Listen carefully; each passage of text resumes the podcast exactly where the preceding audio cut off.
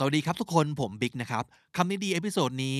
รวมมาให้โดยเฉพาะสำหรับคนที่ตอนนี้อาจจะมีความคิดว่าเฮ้อทำไมชีวิตมันช่างยากเย็นเหลือเกินนะอยากให้ชีวิตเราเป็นชีวิตที่ดี แต่ลำพังแค่ตัวเราสงสัยจะไม่ไหวนะครับ ก็อยากจะบอกว่าจริง ๆ แล้ว เรามีเครื่องมือ หรือว่าตัวช่วยอื่น ๆ ที่สามารถ ช่วยคุณได้แน่นอนวันนี้รวมมาให้แล้วนะครับ แต่ก่อนจะไปฟังกันฝากไว้สำหรับคนที่มักจะฟังคำนี้ดีหรือว่าต่างๆนะครับ วนเวียนอยู่บน YouTube รายการของเราครับ แล้วก็พอดแคสต์ในเครือ The Standard ทั้งหมดตอนนี้ ย้ายมาขึ้นบ้านใหม่ มีช่องของตัวเองแล้วในชื่อว่า The Standard Podcast นะครับ ช่องเดิมก็คือ The Standard เฉยๆเนี่ยก็จะเป็นเรื่องราวของข่าวสารบ้านเมืองนะครับ ส่วนใครที่ชอบข่าวบันเทิงไลฟ์สไตล์ก็ฝากไปติดตาม The Standard Pop ซึ่งก็แยกช่องออกมาเป็นของตัวเองแล้วเรียบร้อยเช่นเดียวกันนะครับ หรือถ้าเกิดอยากเน้นเรื่องการเงินการลงทุนข่าวเศรษฐกิจ ธุรกิจต่างๆ ก็ไปทาง The Standard Wealth ได้เลยนะครับ แต่ถ้าสมมติเกิดคุณชอบฟังพอดแคสต์มาก ๆ แล้วก็เสพพอดแคสต์เป็นพิเศษแบบ เยอะ ๆ เลยนะครับ อยากให้ฝากกดติดตามช่อง The Standard Podcast เอาไว้ด้วย จะมีรายการใหม่ ๆ คอนเทนต์ใหม่ ๆ รูปแบบใหม่ ๆ ให้ได้ติดตามกันแบบจุใจตั้งแต่ปี 2021 เป็นต้นไปนะครับคำนี้ดีก็จะมีวิดีโอเวอร์ชันแล้วก็รายการเกี่ยวกับภาษาอื่น ๆ เป็นรายการใหม่ ๆ ให้ได้ดูกันนะครับ ไปฝาก กดกระดิ่ง แล้วก็กด subscribe เอาไว้กันด้วยนะครับ วันนี้ที่คุณจะได้ฟังกัน 4 ตอนจะเป็น 4 ตัวช่วยที่จะทำให้ชีวิตคุณดีขึ้นนะครับคำนี้ดี episode 4 7 8 นะครับ12 ประโยคภาษาอังกฤษที่สามารถสะกดจิตให้ชีวิตดีๆ เป็นเรื่องราวของการใช้ morning affirmation นะครับคำนี้ดี episode 332 ครับ mentor 5 คนนี้ คุณมีพวกเขาในชีวิตหรือเปล่า episode ที่ 329 นะครับ สิ่งที่นักเรียนในวันนี้ควรทำมากที่สุด คือออกไปฝึกงาน และ episode ที่ 460 ครับ นอนเยอะแต่เหมือนไม่ได้นอน สัญญาณอันตรายที่บอกคุณว่าไปทำสลิปเทสเถอะนะครับ นั่นคือ 4 เครื่องมือครับ 1. แต่เช้าเลยกับ morning affirmations ซึ่งทำได้ทุกเช้านะครับ เริ่มต้นวันใหม่อย่างมั่นใจ แล้วก็ด้วยความ positive นะครับ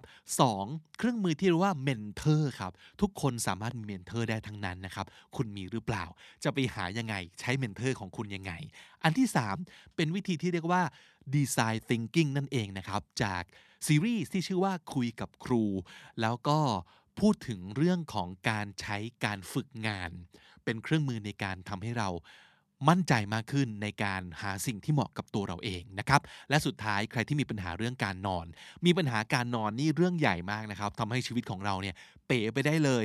คุณอาจจะถึงขั้นที่ต้องใช้เครื่องมือที่เรียกว่า sleep test นะครับ ดูซิว่ามันน่าจะเหมาะกับคุณและช่วยคุณได้จริงหรือเปล่า ทั้ง 4-5 เครื่องมือที่ว่านี้นะครับ ไปฟังกันเลยครับ This is the Standard Podcast, the eye opening experience for your ears. สวัสดีครับ ผมบิ๊กบุญ และคุณกำลังฟังคำนี้ดีพอดแคสต์สะสมสับการวลนิดภาษาอังกฤษแข็งแรง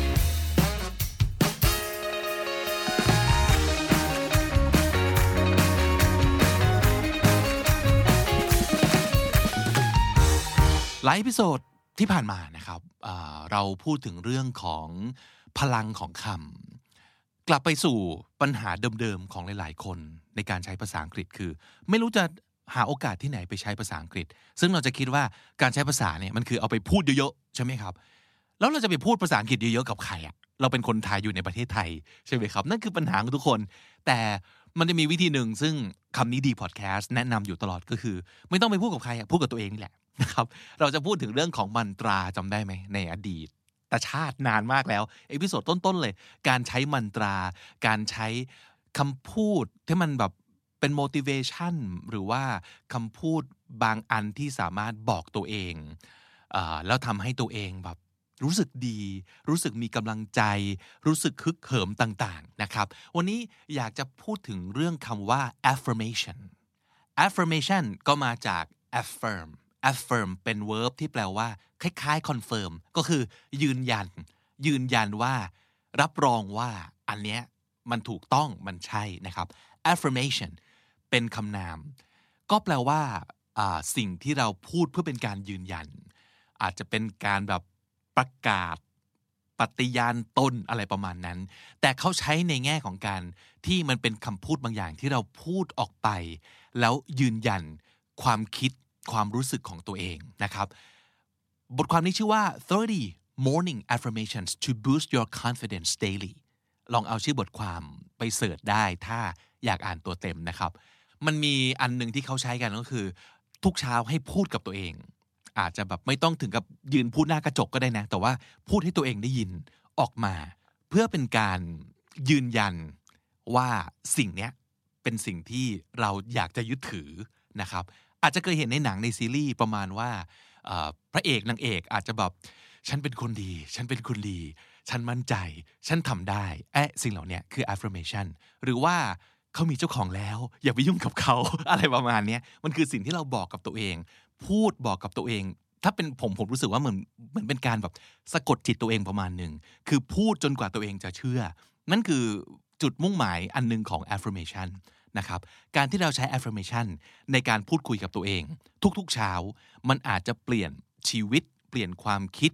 เปลี่ยนความรู้สึกของคุณไปทีละเล็กทีละน้อย เขาถึงบอกว่าให้ทำแบบ daily คือทุกวันให้บอกกับตัวเองในสิ่งเหล่านี้ทุกๆวันนะครับ มันมี 30 อันซึ่งอยู่ในบทความนี้ ผมคัดมา 12 ซึ่งผมรู้สึกชอบเป็นพิเศษ แล้วก็รู้สึกว่าน่าจะตอบโจทย์ คุณผู้ฟังคำนี้ดีพอดแคสต์ได้นะครับ แต่อย่างที่บอกนะฮะที่เหลืออีก 18 อัน อาจจะมีสักอันหนึ่งที่ตรงกับตัวตนของคุณก็ได้ ลองไปอ่านดูนะครับอะ12 อันมีอะไรบ้าง อันที่หนึ่งครับ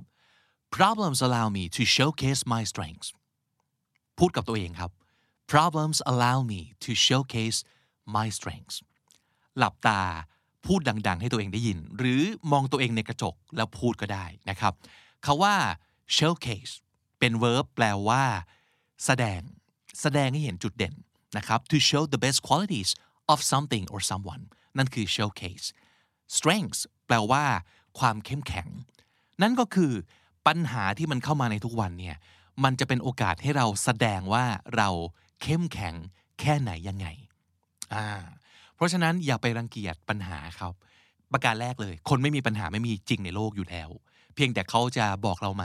เขาจะแสดงออกมาหรือเปล่า เขาจะได้ผลกระทบจากมันมากน้อยแค่ไหน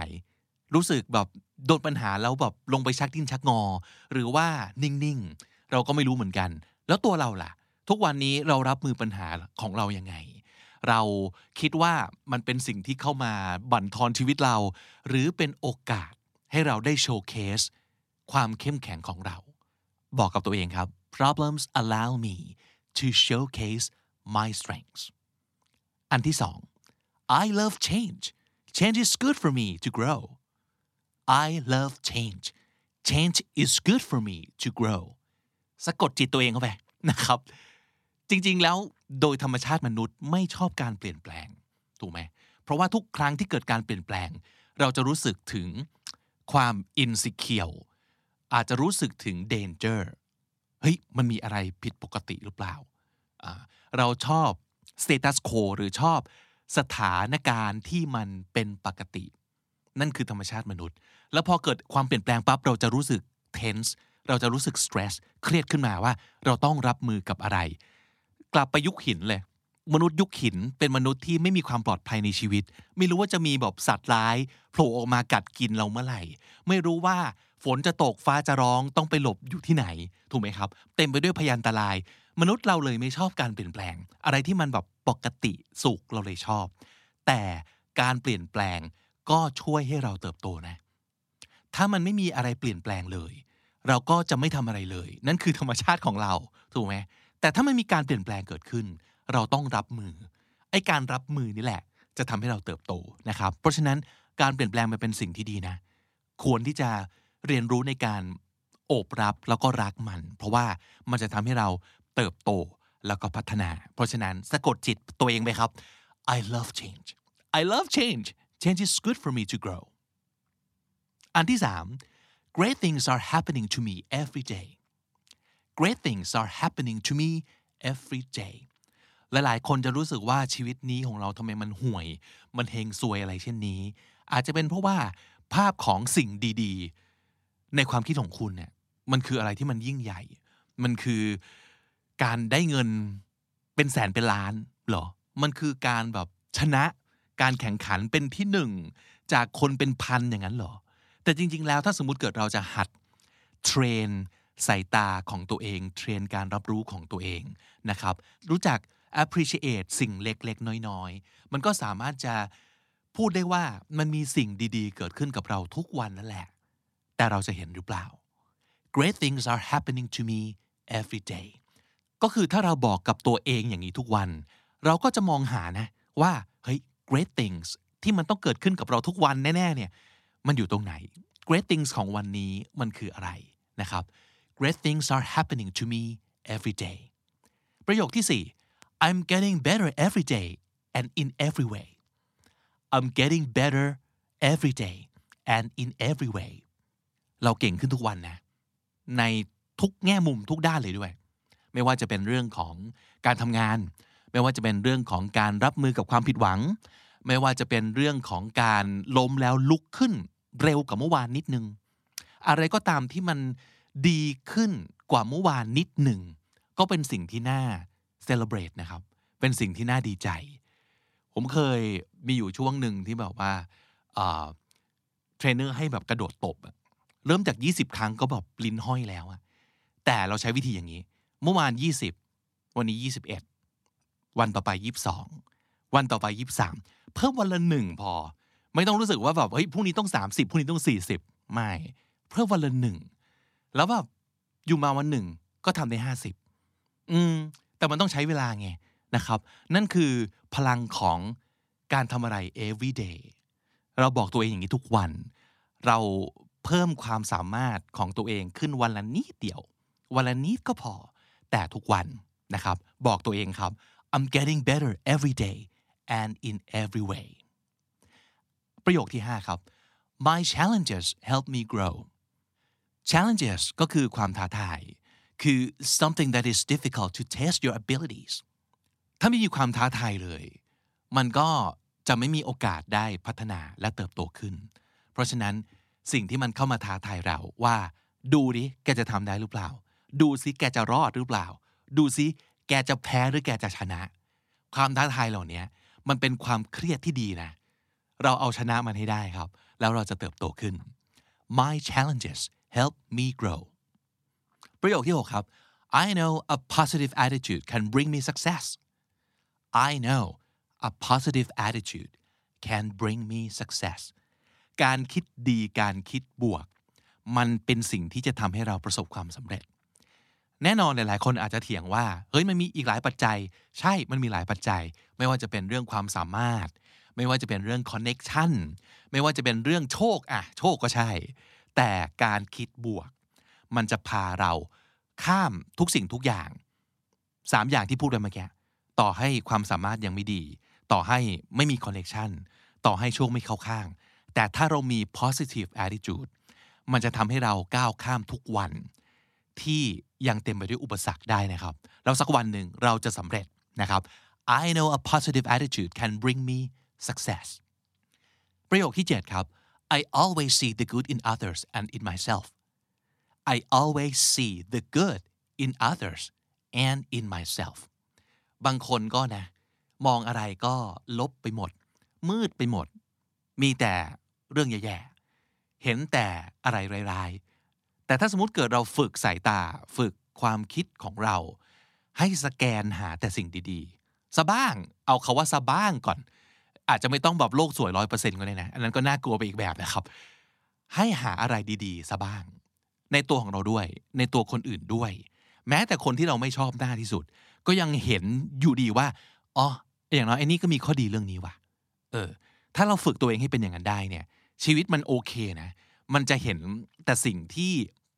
มีความหวัง จะเห็นแต่สิ่งที่เราเอามาใช้ได้ I always see the good in others and in myself ประโยคที่ 8 ครับ all of my problems have solutions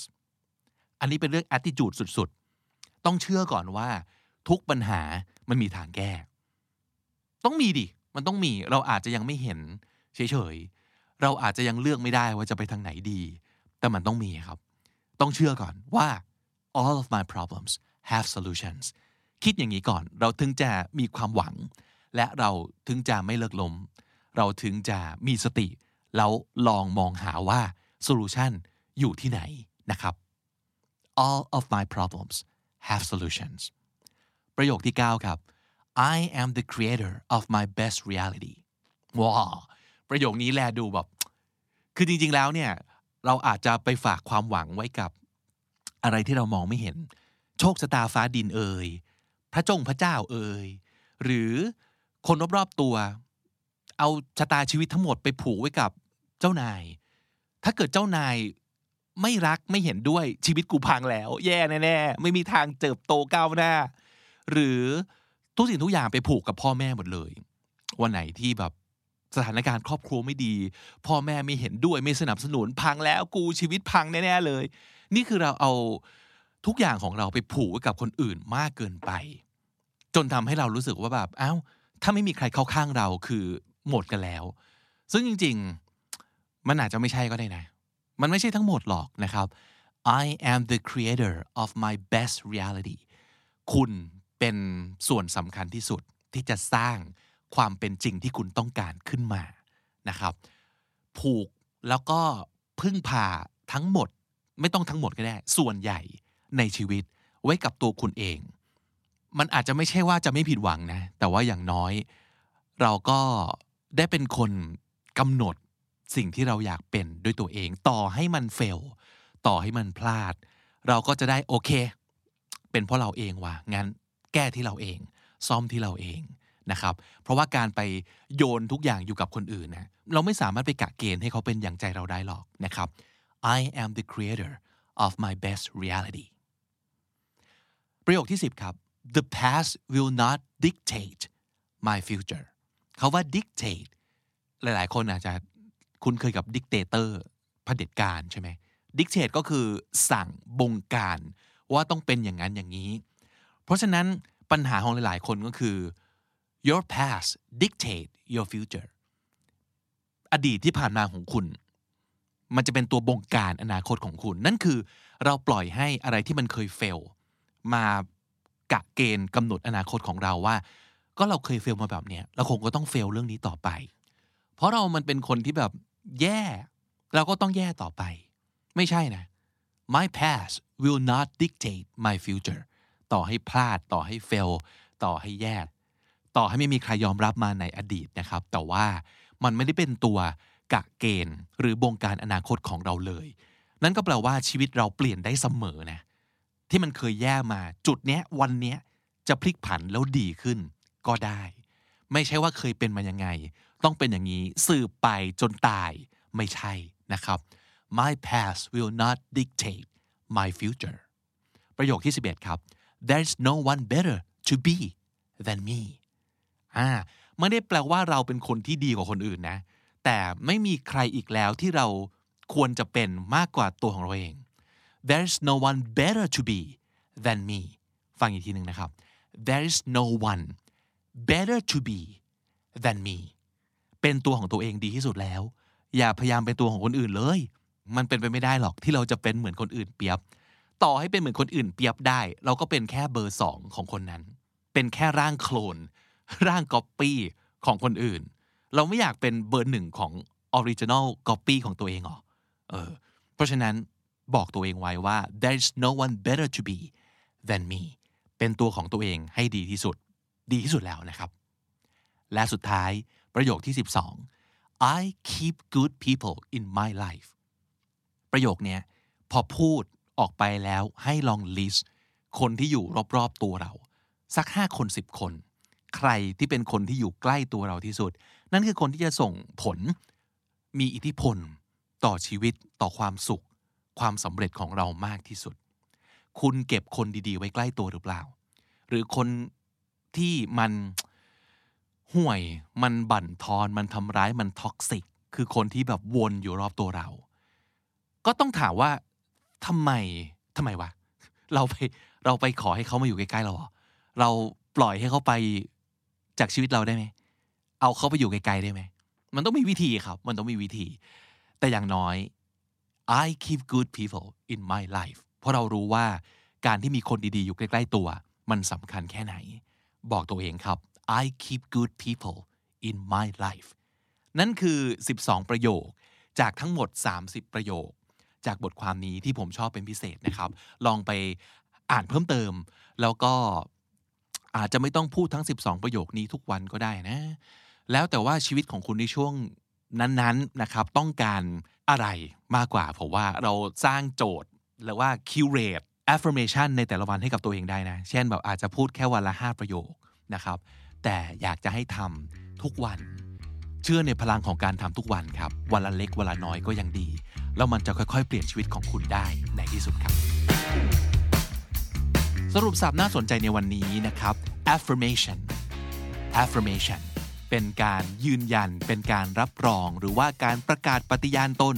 เพื่อสร้างความเชื่อมั่นให้กับตัวเอง affirmation showcase เป็น verb แปลว่า แสดงจุดเด่น ให้เห็นนะครับ showcase challenge ความท้าทายหรืออุปสรรค challenge solution การแก้ปัญหาครับ solution dictate บงการกำหนด ตัดสิน dictate และถ้าติดตามฟังคำนี้ดีพอดแคสต์มาตั้งแต่ episode แรก มาถึงวันนี้คุณจะได้สะสมศัพท์สำนวนไปแล้วทั้งหมดรวม 4,174 คำและสำนวนครับ และนั่นก็คือคำนี้ดีพอดแคสต์ในวันนี้นะครับ ติดตามฟังรายการของเราได้ทั้งทาง YouTube Spotify และทุกที่ที่คุณฟังพอดแคสต์ผมบิ๊กบุญวันนี้ไปก่อนนะครับ แล้วอย่าลืมเข้ามาเก็บสะสมศัพท์กันทุกวัน วันละนิด ภาษาอังกฤษจะได้แข็งแรงสวัสดีครับ The Standard Podcast. Eye opening for your ears. คุณผู้ฟังครับ วันนี้จะเป็นอีกครั้งหนึ่งที่ผมจะพูดถึง TED Talk เนาะมันเป็นแหล่งเรียนรู้ภาษาอังกฤษที่ดีมากจริงๆนะเพราะหนึ่งส่วนใหญ่คนขึ้น TED Talk เนี่ยคือคนที่เข้าใจเรื่องที่ตัวเองอยากพูดดีที่สุดนะครับและเขาเตรียมตัวมาอย่างดีครับเขาซ้อมมาอย่างดี ออกแบบการทอล์กมาอย่างดี เลือกเฟ้นหาคำพูดมาอย่างดี เพราะฉะนั้นคุณได้เรื่องภาษาแน่นอน นอกจากจะได้เรื่องของคอนเทนต์แล้วนะครับ ข้อ 2 สำคัญมากคือมันสั้นครับ ประมาณ 10 กว่าไม่เกิน 20 นาทีโดยประมาณนะครับ 3. เนื้อหามันหลากหลายมาก มั่นใจได้เลยว่ามันต้องมีสักเรื่องหนึ่งที่ตรงกับความสนใจของเราแน่ๆนะครับ เพราะฉะนั้นก็ลองไปหาดูหาเสิร์ชกันใน YouTube นะครับอ้อข้อ 4 มันฟรีนะครับ ดูได้บ่อยเท่าที่เราต้องการ แล้วก็ 5 ด้วยมันมีซับนะครับเป็นส่วนใหญ่นะเท่าที่ผมเห็นนะครับ เพราะฉะนั้นนี่แหละแหล่งเรียนรู้ภาษาอังกฤษที่ดีมากๆ และฟรีนะครับ วันนี้ ที่จริงต้องเรียกว่าเป็นบทความที่เขียนมาจาก TED Talk อันหนึ่งนะครับ TED Talk ที่ว่านี้ชื่อว่า Why I Read a Book a Day and Why You Should Too ทำไมเขาถึงอ่านหนังสือวันละเล่ม และนี่เป็นสิ่งที่เขาแนะนำให้เราทุกคนทำเช่นเดียวกันนะครับ เป็นเรื่องของ The Law of 33%กฎ 33%นะครับ โดย Ty Lopez ครับ ทอกนี้ตั้งแต่ปี 2015 นะครับ ปัจจุบันยอดวิวประมาณ 11 ล้านแล้วนะฮะ เป็นทอล์กที่น่าสนใจมากๆ เขาพูดถึงกฎ 33%เขาบอกงี้ อยากเป็นคนแบบไหน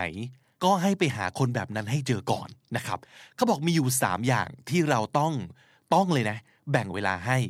สมมติชีวิตเราคือร้อยเปอร์เซ็นต์นะครับ 33%ควรจะแบ่งเวลาให้คำแนะนำคนที่ด้อยกว่า เช่นประสบการณ์ด้อยกว่า ทักษะด้อยกว่า ชั่วโมงการทำงานด้อยกว่า คือเป็นน้องๆเป็นรุ่นน้องนะครับ ให้คำแนะนำเขาเพื่อให้เขาเก่งขึ้น สิ่งที่เราจะได้คือ ประสบการณ์ในการ communication ประสบการณ์ในการสอนในการถ่ายทอด และที่สุดแล้วเราได้ความภูมิใจกลับมาด้วย เมื่อเขาเก่งขึ้นจริง ๆ อีก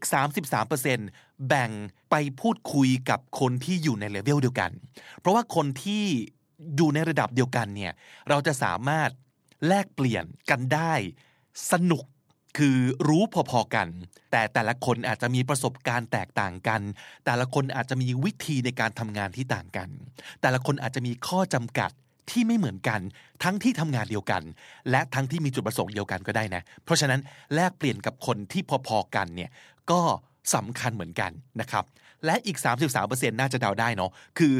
ให้เวลากับคนที่เก่งกว่าเรา แต่ประเด็นคือไม่ใช่เก่งกว่านิดหน่อย แต่ต้องเก่งกว่าแบบ 10 20 เท่าไปเลยนะครับ ซึ่งคนเหล่านี้จะทำให้เรารู้สึกแย่กับตัวเอง เพราะว่าเขาเก่งมากอะ่ะ คือเลเวลความเก่งของเขาคือไม่เห็นฝุ่นน่ะเราคือเป็นขี้ผงมากเลยอะแล้วเขาก็ประสบความสำเร็จแบบ ระดับชาติระดับนานาประเทศไปแล้วสมมติ ซึ่งทั้งหมดเนี่ยอาจจะทำให้เรารู้สึกท้อแท้ได้เหมือนกันนะว่า โอ้ยแล้วเมื่อไหร่กูถึงจะเก่งได้เท่านี้ หรือว่าแค่ครึ่งหนึ่งก็คงยากแล้ว แต่เราต้องหาเวลาเรียนรู้จากเขาเยอะๆนะครับ คนเหล่านี้เนี่ยมันจะเป็นเหมือนการตั้งเป้า มันจะเป็นเหมือนการมองศักยภาพของตัวเรา ในระดับที่เรานึกไม่ถึงและการตั้งเป้าให้เกินตัว บางครั้งมันสำคัญเหมือนกัน คนเหล่านี้ เขาจะมีวิธีการมองปัญหาที่ต่างจากเราโดยสิ้นเชิง เขาจะมีวิธีในการแก้ปัญหาหรือว่าในการรับมือ หรือในการเพิ่มศักยภาพ เพิ่มยอดขาย เพิ่มคนติดตาม เพิ่มออเดียนส์อะไรอย่างเงี้ยคนละเลเวลกับเรา เพราะฉะนั้นเราคิดเองอาจจะคิดไม่ได้ไงแต่ถ้าเรียนรู้จากเขาเราจะเห็นว่าโหคนเก่งๆเขาเทพเขาแม่งทำกันอย่างนี้เว้ย เราจะได้หาวิธี เออที่เขาบอกว่าคิดนอกกรอบเนี่ยอาจจะได้มาจากการเห็นการทำงาน หรือวิธีคิดของคนพวกนี้ก็ได้นะ เพราะว่ากรอบเขากับกรอบเราเนี่ยคนละเรื่องเลย ลองไปดูฮะอย่างที่บอกเทพเขาทำงานกันยังไง เทพเขาคิดกันยังไง เทพเขาแก้ปัญหากันยังไงนะครับ เพราะฉะนั้นคนสามกลุ่มนี้เราควรจะต้องมีในชีวิตเรานำไปสู่บทความอีกอันหนึ่งใน TED.com เช่นเดียวกันนะครับ คือ the five types of mentors you need in your life จะอ่าน mentors หรืออ่าน mentors ก็ได้นะฮะคำนี้ทำไมคนเดียวไม่พอทำไมต้องห้าคนคำตอบคือ because rarely can one person give you everything you need to grow คือมันยากมากนะที่คุณจะหาคนคนหนึ่งซึ่งจะสามารถให้คุณได้ทุกอย่าง ไม่มีอเวนเจอร์คนไหนที่เก่งที่สุด แล้วสู้กับธานอสได้นะเนึกออกปะมันต้องอาศัยความสามารถของหลาย ๆ คนที่ถนัดในหลาย ๆ แบบ คนนี้มีความแข็งแรง คนนี้มีความเร็ว คนนี้หายตัวได้ คนนี้ใช้เวทมนต์ได้ คนนี้เก่งเรื่องเทคโนโลยีอะไรอย่างเงี้ย มันต้องมีหลาย ๆ อย่างครับ เพื่อที่จะช่วยให้เรา grow หรือว่าเติบโตนะครับ แต่ 5 คนที่ว่านี้มันไม่ได้แปลว่าคุณต้องออกเดินทางตามหาเขานะ because it's possible that you have probably know them and it's possible for one person to cover two or more categories จริงอยู่ที่ว่าอาจจะไม่มีใครสักคนหนึ่ง cover ได้ 5 อย่าง แต่อาจจะมีสักคนสองคนที่เขา cover ประมาณ 2 อย่างอยู่แล้ว เพราะฉะนั้น mentor 5คนนี้อาจจะหาได้ในตัวคน 2 หรือ 3 คนเท่านั้นก็เป็นไปได้ และ mentor ทั้ง 5 คนที่ว่านี้ อาจจะอยู่ในชีวิตของคุณ คุณอาจจะรู้จักเขาอยู่แล้วก็เป็นได้นะครับ แต่ก่อนอื่นครับ สิ่งที่ต้องระลึกเอาไว้ก็คือ mentorship is a two way street การ mentor ไม่ใช่อะไรที่มันเป็นทางเดียวนะ It's a relationship between humans so don't just march up to people and ask them to advise you take the time to develop genuine connections with those you admire and assist them whenever you can mentorship หรือว่าการเป็นเมนเทอร์กันเนี่ยมันไม่ใช่ถนน one way นะครับ มันต้องมีไปแล้วมันต้องมีกลับ มันต้องมี give แล้วมันต้องมี take มันต้องสองทาง หนึ่งอย่าเดินเข้าไปหาใครแล้วบอกว่าช่วย mentor เราหน่อย บอกทุกอย่างที่ผมต้องการ สอนผมทุกอย่างที่ผมต้องต้องรู้ แล้วเราก็ได้แต่นั่งดูดซึมทุกอย่าง นั่งรับทุกอย่างจากเขา ไม่ใช่ แต่ mentor มันอาจจะต้องมีการแลกเปลี่ยนกัน สมมติว่าโอเค เราอาจจะไม่เก่งเท่าเขา แต่เราช่วยอะไรเขาได้บ้าง มันต้องมีครับ ราชสีกับหนูครับ เคยฟังน้องนิทานเรื่องนี้ มันต้องมีอะไรบางอย่างที่คนตัวเล็กอย่างเรา สามารถช่วยคนตัวใหญ่อย่างเขาได้เหมือนกันนะครับ มาดูครับเมนเทอร์5คนนี้ คุณมีพวกเขาในชีวิตคุณหรือเปล่า คนแรก mentor number one the master of craft คือถ้าเราอยากจะเป็นสุดยอดในวงการของเราเนี่ยมันต้องเริ่มจากการถามตัวเองก่อนว่า who are the most iconic figures in that area เพราะว่าอะไร we need to learn from the master เราต้องเรียนรู้จากคนที่เก่งที่สุดสิครับ เพราะฉะนั้นถามตัวเองมองไปรอบๆ แล้วดูซิว่า ในวงการของเราเนี่ยใครเป็นเทพตัวท็อปบ้าง สิ่งที่คนเหล่านี้จะมีคือประสบการณ์นะครับ และการที่เขาผ่านมาเยอะลองผิดลองถูกมาเยอะ เจอปัญหามาหลากหลาย เจอผู้คนมาหลายแบบ เขาชี้แนะเราได้แน่นอนว่า เราต้องเติมเรื่องอะไร หรือเราต้องเน้นเรื่องอะไร นั่นคือ the master of the craft เทพในวงการของเราคือใคร mentor number two the champion of your cause คาว่า cause C A U S E ในที่นี้ ก็หมายถึงสิ่งที่เราตั้งใจทำสิ่งที่เราคิดว่ามันมีความหมาย สิ่งที่เราอยากจะผลักดันให้เป็นเรื่องสำคัญในชีวิต เราทำงานเราทำทุกอย่างเพื่ออะไร นั่นคือคอสของเรานะครับ so this mentor is someone who will talk you up to others talk you up talk someone up ก็คือ พูดสนับสนุน เชียร์ พูดแต่เรื่องดีๆ ของเราให้คนอื่นฟัง ก็คือเป็นป๋าดันเป็นเจ๊ดันนั่นเองแหละเนาะประมาณนั้น these are people who have your back have someone back ก็คือ support นะครับก็คือคอยสนับสนุนเรา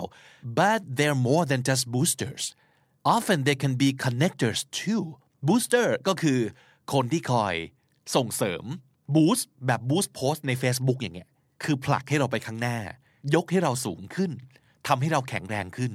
แต่นอกจากนั้นเขายังเป็น connector ให้เราได้ด้วย ก็คือ they'll introduce you to useful people in the industry เขาก็จะช่วยแนะนำเราให้รู้จักกับคนสำคัญในวงการเน่ะ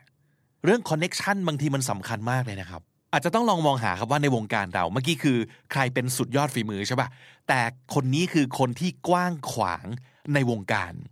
มีอิทธิพลประมาณหนึ่ง connection มากมายแผ่ไพศาลบานครอบคลุมทั้ง industry นี้ และที่สำคัญเขาชอบเรา ในฐานะคนคนหนึ่งและสิ่งที่เราทำเช่น เขาจะรู้สึกว่า โอ้ไอเด็กคนนี้มันเจ๋ง ฝีมือมันดี มันตั้งใจ นอกจากนั้น สิ่งที่มันทำอยู่เนี่ยยังเป็นสิ่งที่เจ๋งมากๆเลย เช่นมีความตั้งใจจะผลักดันให้วงการเติบโต มีความตั้งใจที่จะ พูดเรื่องเกี่ยวกับความเท่าเทียมในสังคม มีความตั้งใจและแน่วแน่ในเรื่องการผลักดันเรื่องอีโคเรื่องกรีน เรื่องรักโลกอะไรอย่างเงี้ย คือนั่นคือคอสของเรา และเขาเห็นว่า เฮ้ยไอคนนี้เอาจริงว่ะ น่าสนับสนุน จนกระทั่งต่อให้เราไม่ได้ไปร้องขอเขา เขาก็จะเชียร์เรากับคนนู้นคนนี้ อย่างจริงใจ อย่างเต็มใจ อย่างที่บอกโดยไม่ต้องไปร้องขออะไรเลย นะครับ นี่ก็เป็นอีกหนึ่งเมนเทอร์ที่เราควรจะมีในชีวิตของเราเช่นเดียวกัน mentor number three the co-pilot คนที่เป็นนักบินผู้ช่วยของเรา พูดง่ายๆก็คือเป็น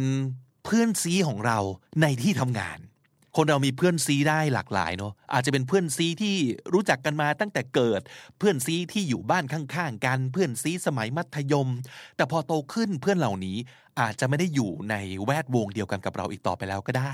แต่มันต้องมีฮะคนที่อยู่ในวงการเดียวกับคุณ คนที่อยู่ในที่ทำงานเดียวกับคุณ และสนิทสนมถูกคอ ความสามารถพอฟัดพอเหวี่ยง มีโกคล้ายๆกัน เนี่ยคือคนที่คุณต้องการ อย่างที่บอกว่าคนที่เป็นเมนเทอร์ไม่จำเป็นว่าจะต้องเป็นคนที่สูงกว่าเราเท่านั้น ไม่ต้องเป็นเทพก็ได้ เป็นเพื่อนกันนี่แหละคำสำคัญคือคาว่า equally reciprocal equally คือเท่าเทียม reciprocal มาจาก reciprocate แปลว่า ตอบแทนด้วยอะไรคล้าย ๆ กัน เพราะฉะนั้นถ้าบอกว่า reciprocal ก็คือ มีการแลกเปลี่ยน มีความสัมพันธ์แบบ เธอให้ฉันมา ฉันก็ให้เธอตอบ equally reciprocal ก็คืออยู่ในฐานะที่แลกเปลี่ยนกันได้ อย่างพอฟัดพอเวียงนะครับ เป็น co-pilot ของเรา เดินทางไปพร้อมกับเรา นั่นคือ mentor คนที่3 mentor คนที่ 4 คือ the anchor คนที่จะเป็นสมอให้เราได้ คนที่จะเป็นความมั่นคงให้เราได้ your anchor is a confidant and a sounding board confidant C O N F I D A N T E confidant คำนี้แปลว่า a person you trust and share your feelings and secrets with คือคนสนิทที่เราไว้ใจ มีปัญหาอะไร มีอุปสรรคอะไร มีความอึดอัดใจอะไร อยากระบายอะไร คุยกับคนนี้ เพราะไว้ใจได้ confidant a sounding board sounding คือ sound ที่แปลว่าเสียงเติม ing board ที่แปลว่ากระดานนี่แหละครับ a sounding board คำนี้คือ a person or group of people that you use to test something such as a new idea or suggestion to see if they like it or they will accept it or they would think it will work sounding board คือคนที่เราอย่างเสียงหรือโยนไอเดียให้แล้วดูซิว่า เขาจะคิดยังไง เขาจะรู้สึกยังไง เขาจะสะท้อนอะไรกลับมาที่เราได้บ้าง นั่นคือ sounding board เพราะฉะนั้นเมนเทอร์คนนี้อาจจะไม่ใช่คนที่เก่งมากๆ อาจจะไม่ใช่คนที่กว้างขวางและมีอิทธิพล อาจจะไม่ใช่เพื่อนในที่ทำงานเรา เขาอาจจะไม่ได้อยู่ในแวดวงการทำงานของเราเลยก็ได้นะ แต่เป็นคนที่เราเชื่อว่า 1. มีปัญหาอะไรปรึกษาได้ 2. เขาจะทำให้เรารู้สึกดีขึ้น 3. เขาอาจจะทำให้เราเห็นมุมมองใหม่ ๆ หรือความเป็นไปได้ในการแก้ปัญหาได้ 4. เขาฟีดแบ็กเราได้ ต่อให้เป็นในฐานะคนนอกที่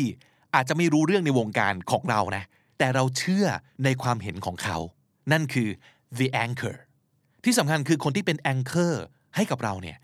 คือคนที่จะต้องรักเราอะเขาจะต้องรักและหวังดี และรู้ว่าอะไรดีหรือไม่ดีสำหรับเรา so the anchor keeps your overall best interest in mind อะไรที่มันเป็น best interest สำหรับเรา คนที่เป็น anchor ต้องรู้ และเขาจะสามารถช่วยเราได้ในมากกว่า area ของเรื่องอาชีพด้วยนะ เรื่องความ balance ในชีวิตของเรา เขาก็สามารถจะให้คำปรึกษาเราได้ด้วย นะครับ anchor สำคัญมากเลยนะ แล้วก็มาถึงสุดท้ายครับ mentor คนที่ 5 คือ the reverse mentor reverse ก็แปลว่ากลับกลับหลังกลับกันนะครับ ก็คือตอนนี้คุณอาจจะเป็นเมนเทอร์ให้ใครสักคนหนึ่ง แต่ในขณะเดียวกันครับ ลองมองหาดูซิว่า คุณสามารถเรียนรู้อะไรได้จากเมนทีของคุณหรือเปล่าเขาว่าเมนทีก็คือคนที่โดน mentor นะครับ so pay attention to learning from the people you're mentoring even though they may have fewer years in the workplace than you ต่อให้เขาเด็กกว่า ต่อให้ประสบการณ์เขาน้อยกว่า แต่บางทีเราจะได้เรียนรู้อะไรใหม่ๆ จากคนที่วัยต่างกันเยอะๆ จากคนที่อยู่คนละเจเนอเรชันกัน คือถ้าเกิดเราตั้งใจจะเรียนรู้สักอย่างเนี่ย ไม่ว่าจะจากใครเราเรียนรู้ได้เสมอนะครับ อันนี้ในกรณีที่คุณกำลังดูแลน้องๆ คนไหนอยู่ เป็น mentor ให้ใครอยู่ พยายามหาทางเรียนรู้จากพวกเขาด้วยนะครับ และนั่นก็คือ 5 mentor ที่คุณควรจะมีอยู่ในชีวิตย้ำอีกครั้งว่า บางคนอาจจะรวมฮิตกันอยู่ 2 แบบแล้วก็ได้นะครับ 1 คือคนที่เป็นสุดยอดฝีมือ 2 คือคนที่มีอิทธิพลและกว้างขวางครับ 3 คือคนที่พร้อมจะสู้ไปกับเรา 4. คนที่ช่วยพยุงเราทั้งเรื่องชีวิตและเรื่องการงานเป็นที่ปรึกษาที่ดี และ 5. คนที่เรากำลังเมนเทอร์เขาอยู่ ลองหาวิธีเรียนรู้จากเขาด้วยในเวลาเดียวกันสับสำนวนน่าสนใจในวันนี้ครับคำแรกเลย talk someone up to someone else ก็คือพูดเชียร์หรือพูดชม ใครสักคน ให้ใครอีกคนหนึ่งฟังนะครับ talk you up to others have your back ก็คือคนที่คอย support เรา สนับสนุนเรา คอยอยู่ข้างเดียวกับเรา คอยถือหางเรา that would be someone who has your back reciprocal คำนี้หมายถึงว่า ตอบแทนกลับไปครับ reciprocal confidant คำนี้คือคนสนิทที่เราไว้ใจ confidant a sounding board คำนี้คือคนที่เราหยั่งเสียงได้ ลองโยนไอเดียลงไปแล้วดูซิว่าเขาจะ feedback ยังไงกลับมา a sounding board และสุดท้าย reverse reverse ก็คือกลับกันครับ reverse และถ้าติดตามฟังคำนี้ดีพอดแคสต์มาตั้งแต่ episode แรก มาถึงวันนี้คุณจะได้สะสมศัพท์ไปแล้วทั้งหมด รวม 2,733 คำและสำนวนครับ และนั่นก็คือคำนี้ดีประจำวันนี้นะครับ episode ใหม่ของเรา publish ทุกวัน จันทร์ถึงอาทิตย์เลยครับ ติดตามรายการของเราได้ทุกช่องทางเช่นเคย ทั้งที่ thestandard.co ทุกแอปที่คุณใช้ฟังพอดแคสต์ YouTube Spotify และพิเศษที่ JOOX มี Exclusive Content ที่ฟังได้เฉพาะที่ j u x เท่านั้นด้วยนะครับ ไปโหลดกันมาได้แอปก็โหลดฟรีแล้วฟังก็ฟรีด้วยเช่นเดียวกันนะครับผมบิ๊กบุญวันนี้ไปก่อนนะครับ อย่าลืมเข้ามาสะสมศัพท์กันทุกวันวันละนิด ภาษาอังกฤษจะได้แข็งแรง สวัสดีครับ The Standard Podcast, eye opening for your ears. คุณผู้ฟังครับ วันนี้คำนี้ดีกับซีรีส์คุยกับครู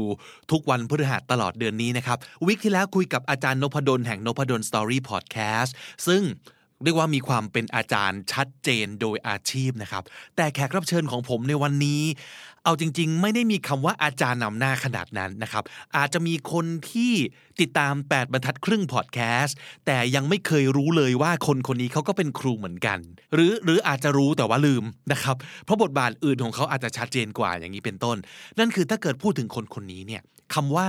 Design Thinking ครับ อาจจะเป็นคำแรกที่ผุดขึ้นมาในความคิดเนาะเพราะว่าเขาเป็นคนไทยหนึ่งในจำนวนไม่เยอะเลยครับ ที่ผ่านโครงการ Design Leadership จาก D School ที่มหาวิทยาลัยสแตนฟอร์ดสหรัฐอเมริกานะครับ นอกจากนั้นเราก็น่าจะรู้จักเขาในฐานะแน่นอนฮะเจ้าของเพจและเจ้าของพอดแคสต์ 8 บรรทัดครึ่ง ผลงานเขียนเขาก็มากมายนะครับ ขายดีทุกบกเลย เห็นได้ก่อนใครในหนึ่งย่อหน้า เมื่อหัวว่างจึงสร้างสรรค์ คิดใหญ่เริ่มให้เล็ก ธุรกิจพอดีคำแล้วก็ล่าสุดกับ The Curator Club ครับเหมาะมากสำหรับคนรักการอ่านมันคืออะไร ยังไง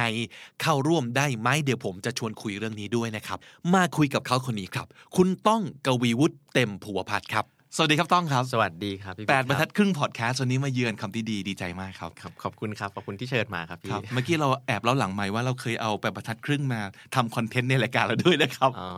ทำเยอะๆเลยพี่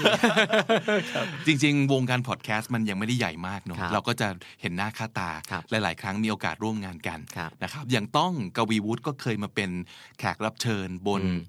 on-ground event แรกเลยของรายการ Super Productive ของครับพี่แท็บ แล้วพี่จำได้ว่าต้องเคยเล่าเรื่องหนึ่งอืมบนเวทีก็คือตอนที่เริ่มทำเวิร์กช็อปดีไซน์อืม thinking แรก ๆ เลยอืมแล้วก็กลับบ้าน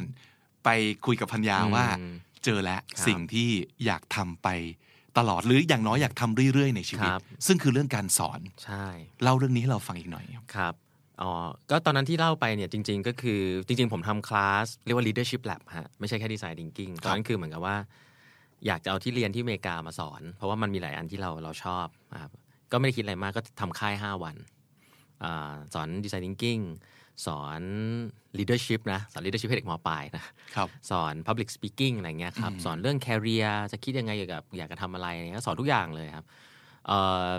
ก็ตอนสอนเราก็รู้สึกว่าเราก็มีความสุขดีอะครับ แต่ว่าสิ่งที่ที่คิดว่ามันมี impact กับเราก็คือวันที่มันมีสิ่งที่เรียกว่า reflection ซึ่งสิ่งเนี้ยสำคัญก็คือว่าเออน้องได้เรียนรู้อะไรบ้างในวันสุดท้ายอะไรเงี้ยก็ จำได้ว่าโมเมนต์มันคือให้น้องเขาเดินข้ามเส้นอือฮึเอาแบบว่า คุณจะเอาอะไรกลับบ้านไปบ้างอ่าอ่าคุณจะทิ้งอะไรไว้ที่นี่อะไรเงี้ยเราก็เฟรมให้เขาแบบดูดราม่านิดนึงครับประกาศให้ดราม่าหน่อยครับเออแต่จริงที่ดราม่าสุดคือตัวเองครับเพราะว่าพอคนอื่น พอน้องเดินข้ามไปข้ามมา ผมมาร้องไห้ ผมอะแล้วแฟนผมก็งงเฮ้ยมันเป็นไรวะอะไรน้องก็งงแบบ เออคือเราอะความรู้สึกคืออะไรใช่ความรู้สึกคือไม่รู้ คือเหรอน้ำตามันไหลออกมา เออมันมันดีใจมั้งครับอืมเออมันมันเหมือนกับว่า คือผมว่าการอธิบายความรู้สึกมันเป็นสิ่งที่ยากเนอะแต่ว่าจริง ๆ มันคือ มันไม่ใช่ความเศร้าแน่ๆฮะมันเป็นความรู้สึกว่า เออมันมีประโยชน์เว้ยเออ เวลาเราเรามีประโยชน์อะอืมแล้วแล้วมันเห็นการเปลี่ยนแปลงใช้เวลาแค่ห้าวันเองครับ เราก็รู้สึกว่า เออ ดีจังเลยที่เราทำอะไรเงี้ย หรือถ้าเกิดเราได้ทำอะไรอย่างนี้ เยอะๆหรือบ่อยๆครับขึ้นมันน่าจะมีความรู้สึกดีๆแบบใช่นี้เกิดขึ้นใช่บ่อยๆกับเรา ใช่ มันก็เหมือนกับคงเป็น moment ที่เขาบอกว่าเออเราเจอว่าเราชอบอืมเราชอบทำสิ่งเนี้ยครัซึ่งซึ่งซึ่งมันพูดว่าชอบกับรู้สึกว่าชอบมันอาจจะต่างกันอ่า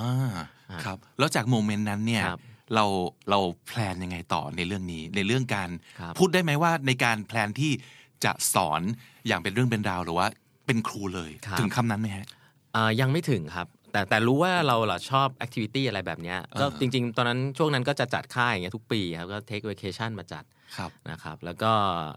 ก็จะมีอันนี้ก็สอนนักเรียนเนาะม .4 ถึงอ่าปี 4 อะไรอย่างเงี้ยครับ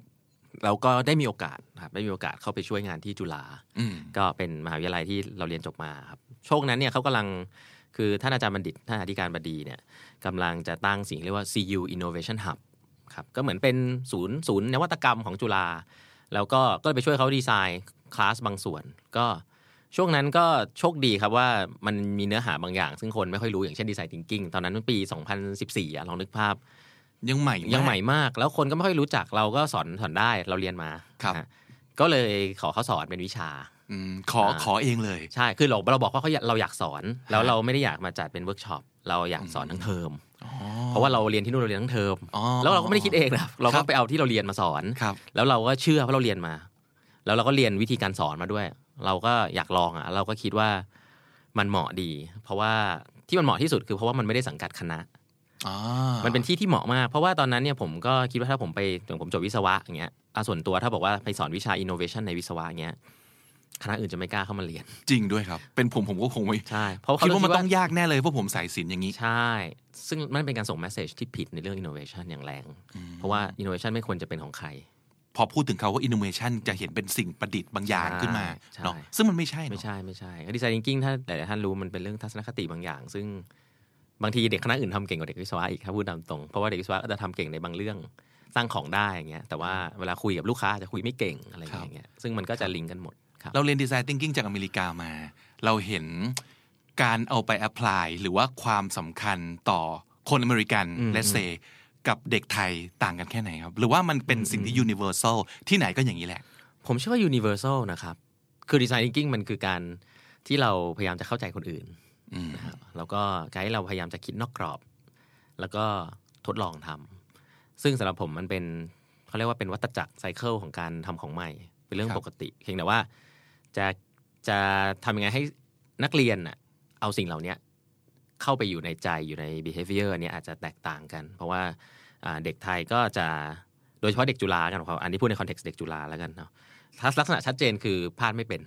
ครับอ่าซึ่งซึ่งผมก็เป็นอย่างนั้นแหละคือเราเป็นเด็กเรียนดีอะเด็กเรียนดีอืมในเมืองไทยมันชัดเจนเขามีกับดักเด็กเรียนเก่งเนาะใช่เด็กเด็กเรียนเก่งเนี่ยชัดเจนคือไม่เคยทำผิดอืมถ้าคุณทำผิดอะคุณจะเก่งได้ไงจริงด้วยแต่จริงๆเขาว่าเก่งกับผิดมันคนละเรื่องนะ อืมเพราะข้อสอบมันออกมาแบบหนึ่งครับอยู่ทำถูกเนี่ยไม่ได้หมายว่าอยู่เก่งนะมันคือมันเป็นเฟรมเออแค่แล้วทำถูกเฉยถ้าอยู่แค่ทำถูกในแบบที่เขาเป็นเฉยๆแต่ว่าอ่าโลกมันมีอีกตั้งห้าร้อยแบบสมมติอย่างเงี้ยก็แต่ว่าถ้าเรากลัวทำผิดปุ๊บทีนี้คำของใหม่ไม่ได้ละไอ้ทัศนคติเนี้ยมันติดมาในระบบการศึกษาๆอืมครับก็ก็จะจะจะค่อนข้างใช้ภาษาคือ empathize น้องๆ เพราะเราก็เป็น ครับ แสดงว่าเราคิดว่าคำว่า design thinking มันน่าจะเป็นสิ่งที่ไปช่วย ปรับเปลี่ยนช่วยได้เลย แน่นอนช่วยช่วย และนั่นเป็นเหตุผลหรือเปล่าที่ คือโอเค อันนี้จากมุมของคนที่เราไปเรียนมาแล้ว เรารู้ว่ามันทำอะไรได้เนาะครับแต่จากคนที่อาจจะไม่มีไอเดียเลยว่าอืมสิ่งนี้มันคืออะไรวะอืมอืมแล้วทำไมเมื่อเปิดคอร์สครั้งแรกครับคนถึงแห่แหนกันมาเรียนครับเหมือนกับทุกคนรู้อยู่แล้วว่านี่คือสิ่งดีเขาอ๋อเขารู้มาจากไหนหรือว่าครับเราสื่อสารไปยังไงว่าครับคอร์สนี้น่าเรียนอย่างนี้ครับอย่างนั้นความความลับก็คือว่าที่แห่แหนมาเรียนอะคือคลาสที่สองครับฮะ อ๋ออาคลาสแรกนี่ก็ยังไม่ได้แห่แหนคลาสขนาดคลาสแรกเนี่ยก็เราก็เอานักเรียนเป็นศูนย์กลางครับ เราก็ต้อง marketing นิดนึงอะเราเรียน business มาครับก็น้องเขาอยากได้อะไรเราก็ก็ต้องบอกเขาว่าเออเราเราสอนเรื่องอะไรอย่างเช่น อันนี้อันนี้เรื่องจริงเลยนะพี่เพราะว่าอะผมสอนพี่ผมสอนดีไซน์ thinking เนี่ยพี่คงคิดว่าผมสอนวาดรูปใช่ไหมเออเออเออแต่ว่าจริง ๆ แล้วก็จะบอกเล่าเรื่องนี้กับน้องๆบ่อยๆว่า เราเรียกก็เล่ากับอาจารย์ด้วยนะว่าแบบ ออกคลาสแรกดีไซน์ thinking ชื่อมันก็ไม่สื่ออยู่แล้วถูกไหมครับอืมอ่าแล้วเราก็ไม่คิดจะไปเปลี่ยนชื่อมันก็เราก็จะมี information session ก็ทำเหมือนจริงผมก็อาจจะบ้าเรื่อง user experience อะครับผมก็มองว่านักเรียนเป็น user เราก็หน้าที่ทำ experience เขาให้เข้ามา on board product เรายังไงเนี่ยอาจจะดูเนิร์ดนิดนึงครับก็ต้องมี information session ก่อนครับเออใครอยากมาเรียนให้มาฟังนะ ไม่ได้รับทุกคนอ่าอะอะเด็กจุฬาเนี่ยไม่รับทุกคนเฮ้ยอะไรวะเพราะเด็กจุฬาเนี่ยแบบบางทีแบบเขาจะ first come first serve หมดในระบบ ผมก็พยายามไปติดต่อว่าผมไม่เอานะ ผมก็พบว่ามันมีบางวิชาเป็นอย่างนั้นครับผมว่าเออของผมเนี่ยห้ามสมัครก่อน ต้องมาฟังอันนี้ก่อน เพราะว่าเพราะอยากเลือกคนที่ถูกต้อง เอาพูดงี้ปุ๊บเฮ้ยอะไรอะเฮ้ยอาจารย์เรื่องเราด้วยว่ะใช่แล้วพอพอมีเราก็จะได้เด็กกลุ่มหนึ่งซึ่งซึ่งสนใจนะครับครั้งแรกก็ไม่ได้เยอะหรอกครับเป็น information session ทีเนี้ยเราได้มีโอกาสพิชละว่าแบบเฮ้ยมันคืออะไรเราก็เริ่มมาคำแรกเลยบอก ในนี้มีใครอยากจะจบไปมีงานทำบ้างครับ ยกมือกันเฮ้ยเด็กจุฬาเขาบอกเออเนี่ย รู้ไหมว่าครึ่งหนึ่งจะตกงานโอ้ยหรือว่าถ้าทำงานก็จะเป็นงานที่ traditional ซึ่งกำลังจะหายไปเร็วๆนี้อืมอืมอัน ที่ตั้งใจฟังไงใช่ครับ message เปิดมาแรงขนาดอ่านี้อ่า marketing นิดนึงก็แล้วเราก็สอนสิ่งนั้นเราก็บอกว่าเออแต่สิ่งที่เราจะมาเล่าเป็นอย่างนี้นะอะไรเงี้ยมันก็ใช้กันอยู่ที่นี่บริษัทดังๆ name ใหญ่ ๆ ที่เขาอยากทำงานอะผมก็เอา McKinsey GE Apple ผมก็ไปเซิร์ช YouTube ครับ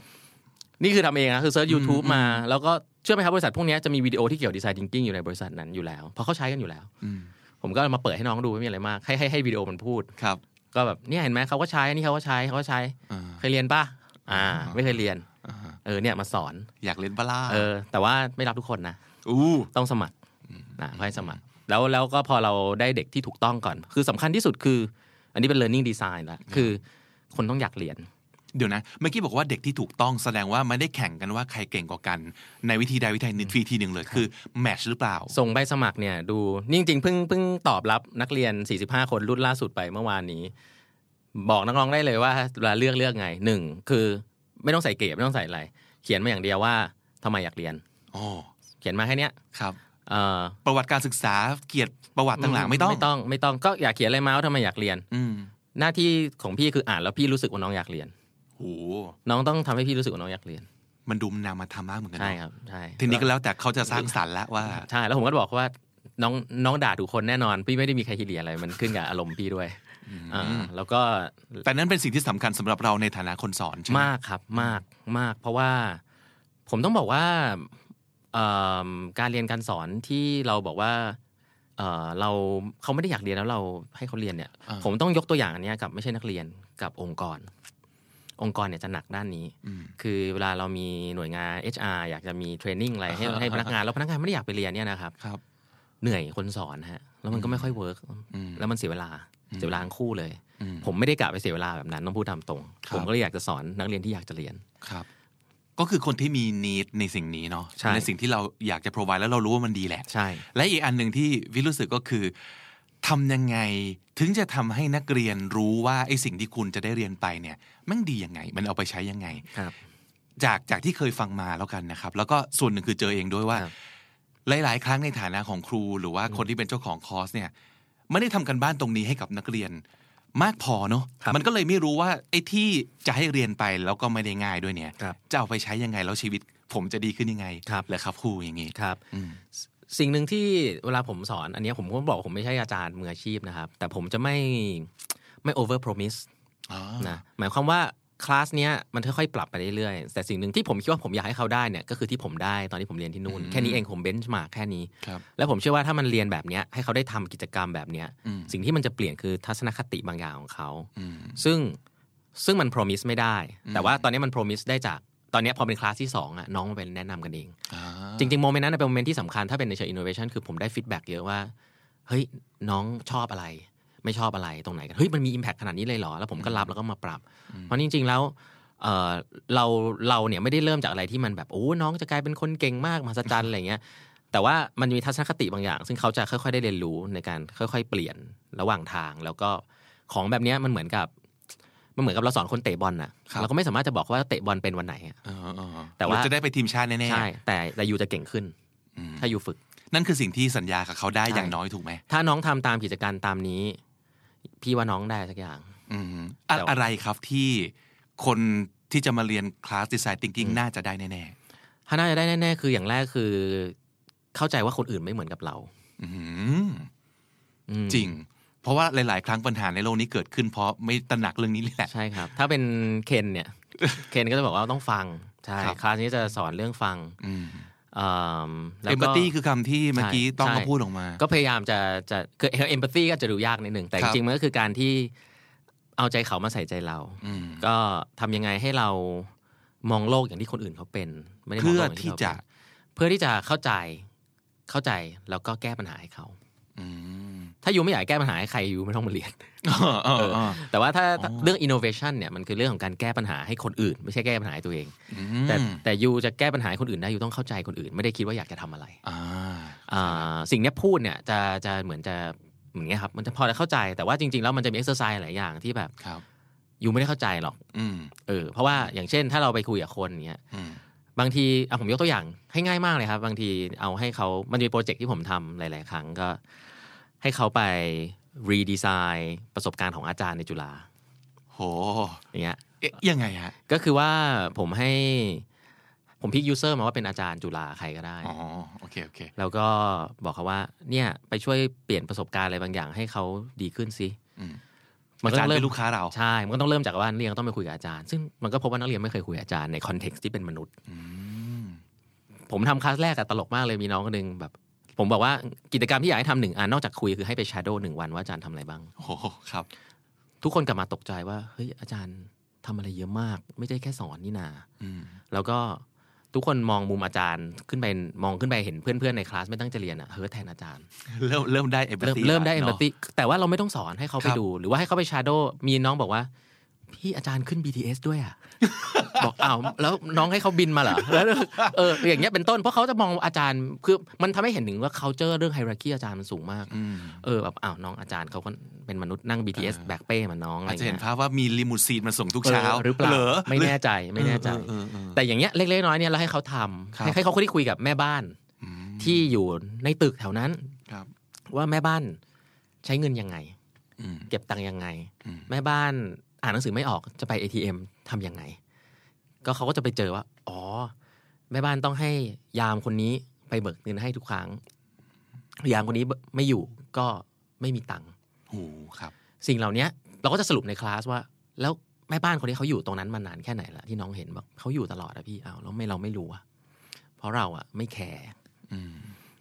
มันจะเป็น takeaway เล็กๆน้อยๆที่พยายามจะบอกน้องจุฬาหลายๆเรื่องครับเรื่องสังคมเรื่องอะไรเงี้ยครับจะเยอะ แล้วคลาสเนี้ย graduate ยังไงครับ หมายถึงว่าเอ่อวัดผลแล้วมีการสอบแบบ final ยังไงอืมหน้าตาของมันเป็นยังไงอ่าคลาสนี้จริง ๆ เป็น S U ไม่มีเกรดนะครับอ๋อฮะแต่ผมจะพยายามบอกน้องทุกคนว่าคลาสผมไม่ใช่ S กับ U เป็น A กับ U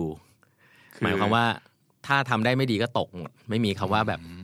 ก็คือ satisfy unsatisfy ใช่ไหมตอนแรกที่บอกใช่ SU ใช่ satisfy แบบ แต่ผมก็คือมันต้องมีเกรดคือทุกคนที่จะผ่านได้ต้องเกรด A อะครับ เกรด A สำหรับผมก็คือทำกิจกรรมให้ครบตามที่ผมบอกอืมเพราะผมถ้าเขาไม่ทำเขาจะไม่ได้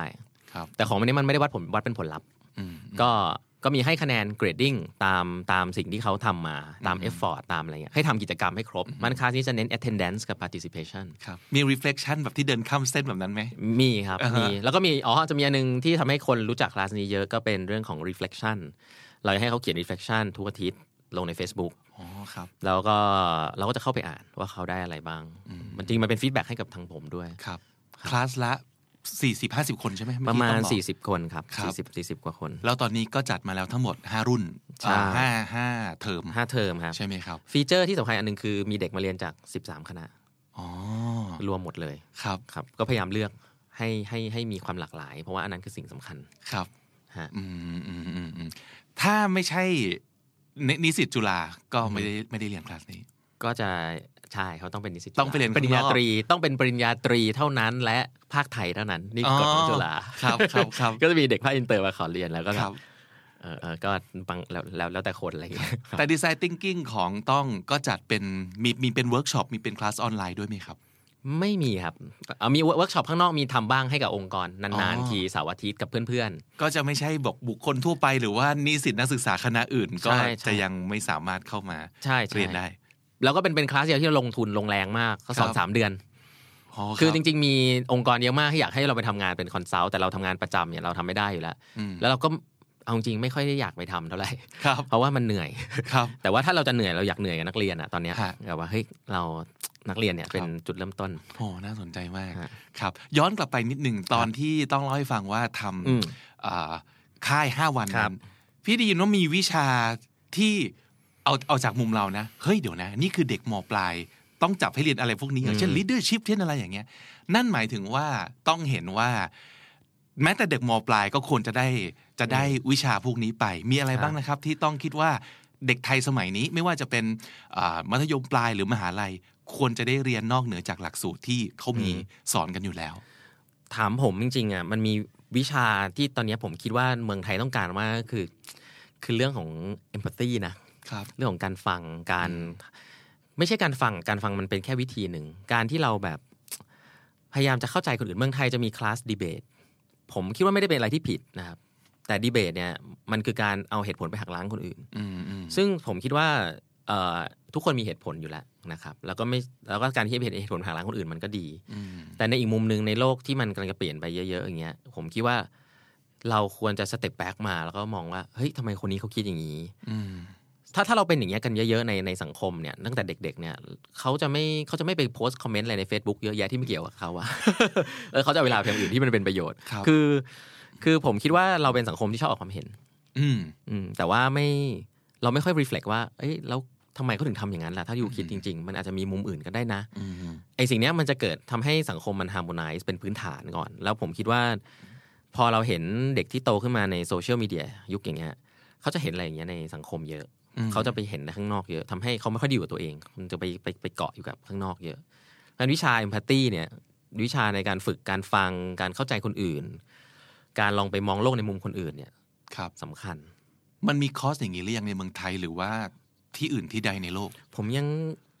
จริงๆอะมันก็เป็นพาร์ทหนึงของดีไซน์ thinking อะครับ ครับ ครับครับก็ผมยังไม่เคยเห็นเป็นคลาสเต็มๆมันนะอืมแต่ผมคิดว่ามันอาจจะมีในในในกลุ่มคนกลุ่มหนึ่งเช่นเด็กที่จบจิตวิทยาอ๋อคณะจิตครับวิทยาเนี่ยผมเข้าใจว่าเขาเรียนเรื่องนี้กันเยอะอืมแล้วแล้วผมก็เห็นถึงทักษะของน้องเหล่านี้ เวลาเข้ามาเรียนในเอ่อคลาสผมเนี่ยเด็กเยอะสุดก็คือวิศวะกับบัญชีเพราะว่าสองคณะเนี้เขาจะแอคทีฟนะแต่ถัดมาคือจิตวิทยาอืมเพราะคลาสผมเริ่มดังในหมู่เด็กจิตวิทยา เพครัราะบว่าเพ ราะผม value เด็กจิตวิทยามาก เพราะว่าเขามี skill ที่โลกใบนี้ตอนนี้ต้องการมากอืมเมื่อก่อนเด็กจิตวิทยาบอกผมว่า พี่จบไปผมต้องเป็น HR เหรอพี่เดี๋ยววะผมก็บอกว่าผมไม่รู้เออเออแต่แบบว่าเฮ้ย แต่รู้แบบว่าตอนเนี้ยน้องสามารถเป็น UX research ได้นะโอ้โหอ่าเขาบอกอะไรอะพี่อะก็เลยก็เลยมีการ refer เขาก็เริ่มไปบอกเอ้ยมันมีงานแบบเนี้ยแล้วเป็นงานที่จริงๆเขาทำได้ดีโดยที่เขาไม่ต้องพยายามครับ เพราะเขามี skill ทุกอย่างอืมพร้อมในการคุยกับคนแล้วเป็นธรรมชาติของเขาเป็นธรรมชาติอืม ผมคิดว่ามันมีคนบางประเภทที่เขามีอย่างนั้นอยู่แล้วอืมแค่ว่าควรจะมีกันทุกคน อืมฮะไม่จำเป็นจะต้องเป็นเด็กคณะนี้เนาะใช่เออเพราะมันเอาไปใช้อะไรก็ได้จริงๆใช่ครับ เรื่องการฟังอันนี้อันหนึ่งอีกอันหนึ่งน่าจะเป็นเรื่องของวิชาที่ทำให้เขาได้ทำอะไรที่เขาไม่เคยทำอืม ให้เขาได้ล้มเหลวอะใช้คำนี้ละกันวิชาทำเพื่อเปิดโอกาสให้ล้มเหลวใช่ใช่จนล้มเหลวจนมันเป็นเรื่องปกติอะเหมือนอ่าเหมือนมันขี่จักรยานอะโอ้โห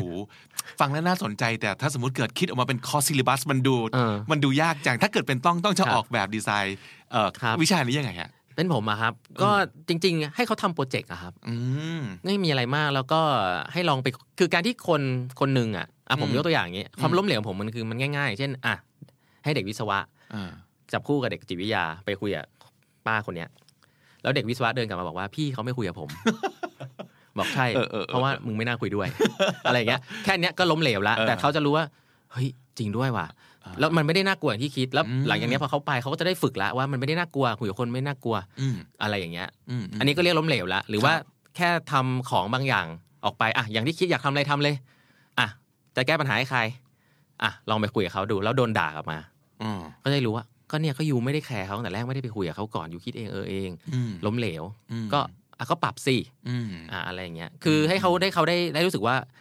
ความล้มเหลวมันเป็นส่วนหนึ่งของการเรียนรู้ ซึ่งพูดอะมันง่ายอืมแต่เวลาทำเนี่ย มันต้องอยู่ในโหมดที่ทำบ่อย ๆ จนรู้สึกว่า เออมั่นใจว่านี่คือเว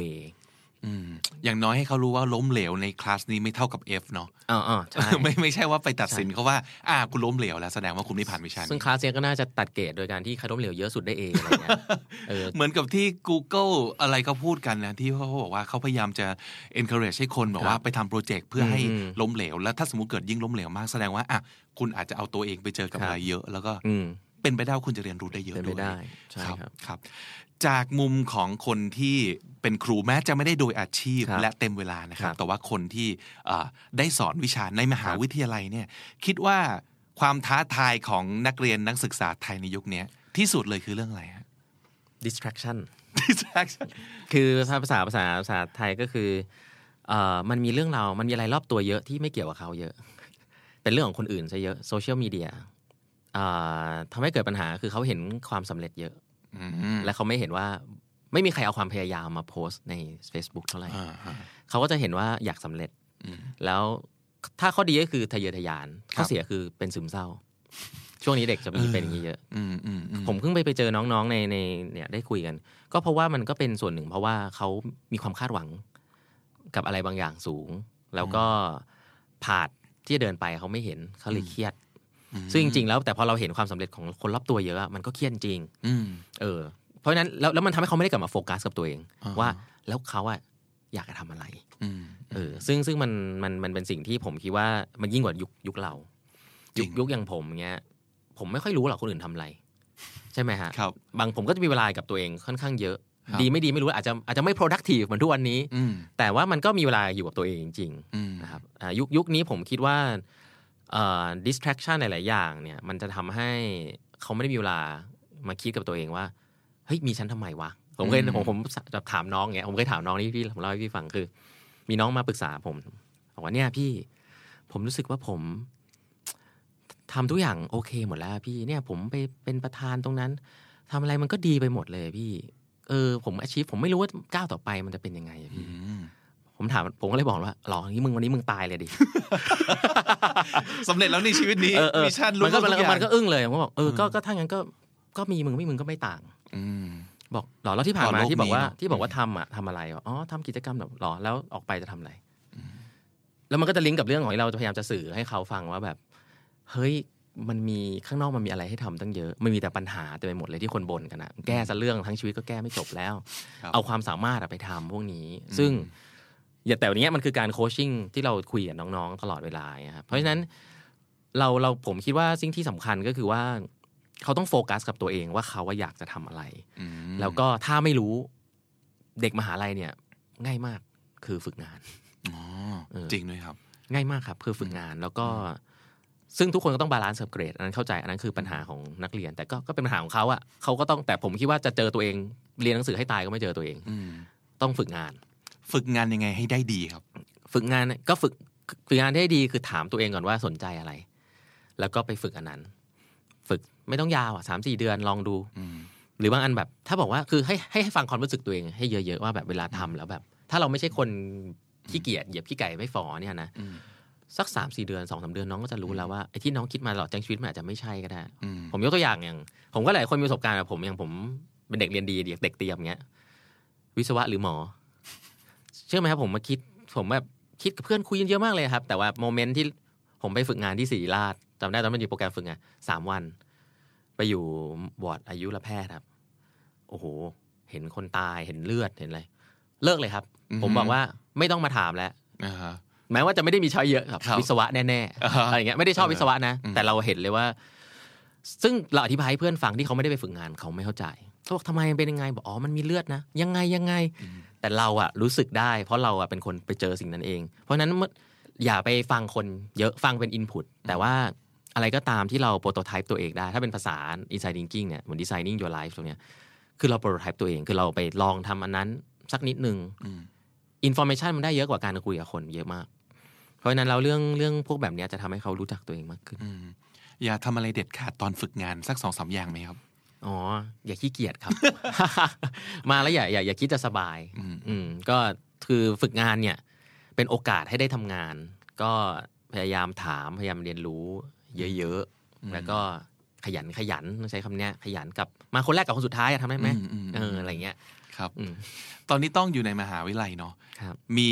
เทรนด์อันหนึ่งซึ่งก็เคยได้ยินมา แต่ว่ามันคงยังไม่ได้เห็นเป็นรูปธรรม ผมไม่แน่ใจครับเขาบอกว่าอีกหน่อยมหาลัยมันอาจจะไม่ใช่อืมอืมเอ่อคือไม่ไม่ mandatory แล้วไม่ใช่สิ่งที่เอ้ยทุกคนต้องทำโดยอัตโนมัติคือครับจบหกมหกปั๊บต่อมหาลัยทันทีอืม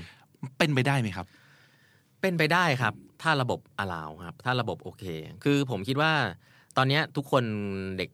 หรือเราเองเราก็ไม่ได้คิดหรอกมันก็เป็นออโต้ใช่ไหมครับ มันคงใช้เวลาสักพักกว่าที่มันจะเป็น mainstream อะฮะ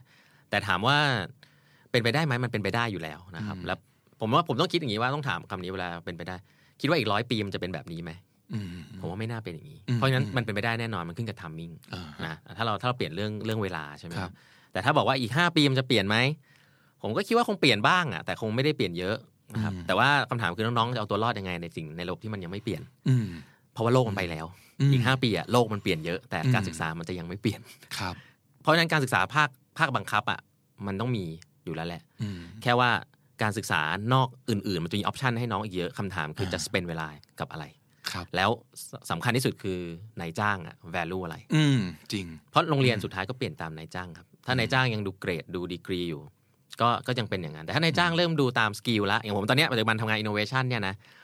เกรดนี่หืมไม่ดูเลยอะดูไม่แต่เริ่มดูไม่เกี่ยวละดู portfolio ใช่ไหมครับ ดูดูทักษะบางอย่าง ดูการคุยกับเรา chemistry attitude จ ริง ๆ แล้วบางทีไปไปมาไอความรู้น้องเนี่ยไม่ได้ใช้มา train ใหม่หมดอืมอย่างเงี้ย ถ้ามหาลัยรู้ว่ามหาลัย train แบบอย่างพี่ผมไปสอนอะผมพูดตามตรงน้องเขาจะรู้ตอนหลังๆมันจะรู้แล้วว่า ผมไปสอนเนี่ยคือผมไป recruit ผมเห็นก่อนเป็นเล็งไว้ใช่แล้วแล้วผมก็จะมีช่วงเซ c ชันที่ผมให้เพื่อนๆที่เป็น guest speaker ที่แบบในวงการมามาพูดเนี่ยเขาก็จะรู้ว่าเฮ้ยเทรนมาว่ะเออเดี๋ยวมารีคูดเหมือนกันอืมอ่าอะไรอย่างเงี้ยครับซึ่งอันเนี้ยมันก็กลายเป็น ultimate goal ของน้องแหละ มันก็จะเป็นวินวินจริงจริงจริงแต่ถ้าสมมติเกิดเราก็ยังอยู่ในโลกที่มันยังเป็นอย่างนี้อยู่เนาะอืมก็คือยังต้องอาเรียนมัธยมกวดวิชาหนักๆ เพื่อเข้ามหาลัยให้ได้ จบเสร็จปั๊บก็ยังต้องเรียนโทบางคนก็ต้องต่อเอก อยากจะขอคำแนะนำนิดหนึ่งจากมุมมองของต้องแล้วกันอะสมมติเริ่มจากน้องๆ ที่เรียนมัธยมปลายกำลังจะเปลี่ยนเข้าสู่อุดมศึกษาหรือมหาลัยเนี่ยอืมคนกลุ่มเนี้ยน่าจะฟังคำนี้ดีเยอะด้วยนะอืมลองแนะนำหน่อยสิครับว่าน้องมปลายในในยุคเนี้ยควรจะต้องอะไรไม่ควรจะต้องอะไรบ้าง ผมอยากให้น้องมาปลายทำตัวเหมือนพี่ๆมหาลัยอืมคือไปฝึกงาน ฝึกงานแล้วก็หมอปลายเลยใช่ ใช่ครับ แล้วแล้วผมก็คิดว่ามีบริษัทเยอะมากที่ยินดีที่จะรับครับอ่าก็ถือว่าเขาอยากจะฝึกอะไรอืม ใช่ไหมครับอ่าพวกบริษัทสตาร์ทอัพเนี่ยจริงๆแล้ว คือไม่ได้บอกว่ารับเข้าไปแล้วทำงานได้เลย แต่แค่บอกว่าอย่างน้อยๆเนี่ยเขาควรจะออกจากโรงเรียนบ้างอืมนะฮะแล้วก็ไปหา community บางอย่างอย่างล่าสุดเนี่ยผมเห็นมันมีอย่างยกตัวอย่างอย่างแคมป์มันมีแคมป์ชื่อ Young Creator Camp อย่างเงี้ยครับสอนเขียนเว็บตั้งแต่มปลายอย่างเงี้ยเออคือผมคิดว่าเรื่องของการถ้าเป็นทักษะเรื่อง coding อะก็ควรจะเริ่มเรียนแล้วถ้าโรงเรียนไม่สอนก็ต้องไปเรียนเองแล้วแหละ แล้วก็ แล้วก็เรียนภาษาฝึกภาษาอังกฤษจะได้ไปหาความรู้ต่างประเทศได้ อันเนี้ยผมว่าสำคัญตั้งแต่เด็ก ๆ เลยคือ ถ้าคุณอ่านภาษาอังกฤษได้ ฟังภาษาอังกฤษได้ เนื้อหาที่คุณฟังมันจะได้ทั่วโลกมาก แล้วจะก่อนคนอื่นเยอะครับเออเพราะฉะนั้นอันเนี้ยช่วงมปลายเนี่ยคือคุณสามารถจะหาความรู้ใส่ตัวได้เยอะมาก แต่คุณต้องสอบโอเน็ตอะไรเงี้ยแหละเข้าใจก็ก็สอบให้เข้าได้ละกันอืมคงไม่ได้บอกว่า drop เอาไปเป็นไปเป็น Bill Gates อย่างเงี้ยก็คงอาจจะมีบ้างก็ไม่เป็นไรแต่ว่าอืม แต่อยากให้ให้เห็นน้องมาไปอยากให้ลองทำกิจกรรมนอกโรงเรียนบ้าง ไปเข้าค่ายเข้าอะไรอย่างเงี้ย ไปเจอคนต่างจากตัวเองเยอะอืมๆแล้วเราจะเริ่มเห็นว่าเราอยากเรียนอะไร แล้วก็เวลาจะเลือกคณะอะให้ให้อย่าคิดเองอ๋อยังไงครับให้อย่าคิดไม่อย่าคิดเองว่าอย่าคิดไปเองอ๋อโอเคให้ไปถามคนที่เขาเคยเรียนอ๋อ ให้ไปถามพี่ที่คณะให้ไปถามเป็นไม่ได้ถามพี่ที่เขาจบมาแล้วทำงานว่ามันเป็นยังไงอืมเออ อย่าคือฟังพ่อคุณพ่อคุณแม่ได้แหละ แต่อยากให้คุยกับคนที่เขาผ่านสิ่งนั้นมาจริงครับหาข้อมูลให้ให้เยอะๆ ก่อนที่จะเลือกคณะอะไรอย่างเงี้ยอืมอันเนี้ยสำคัญทำการบ้านเลยเนอะครับมัน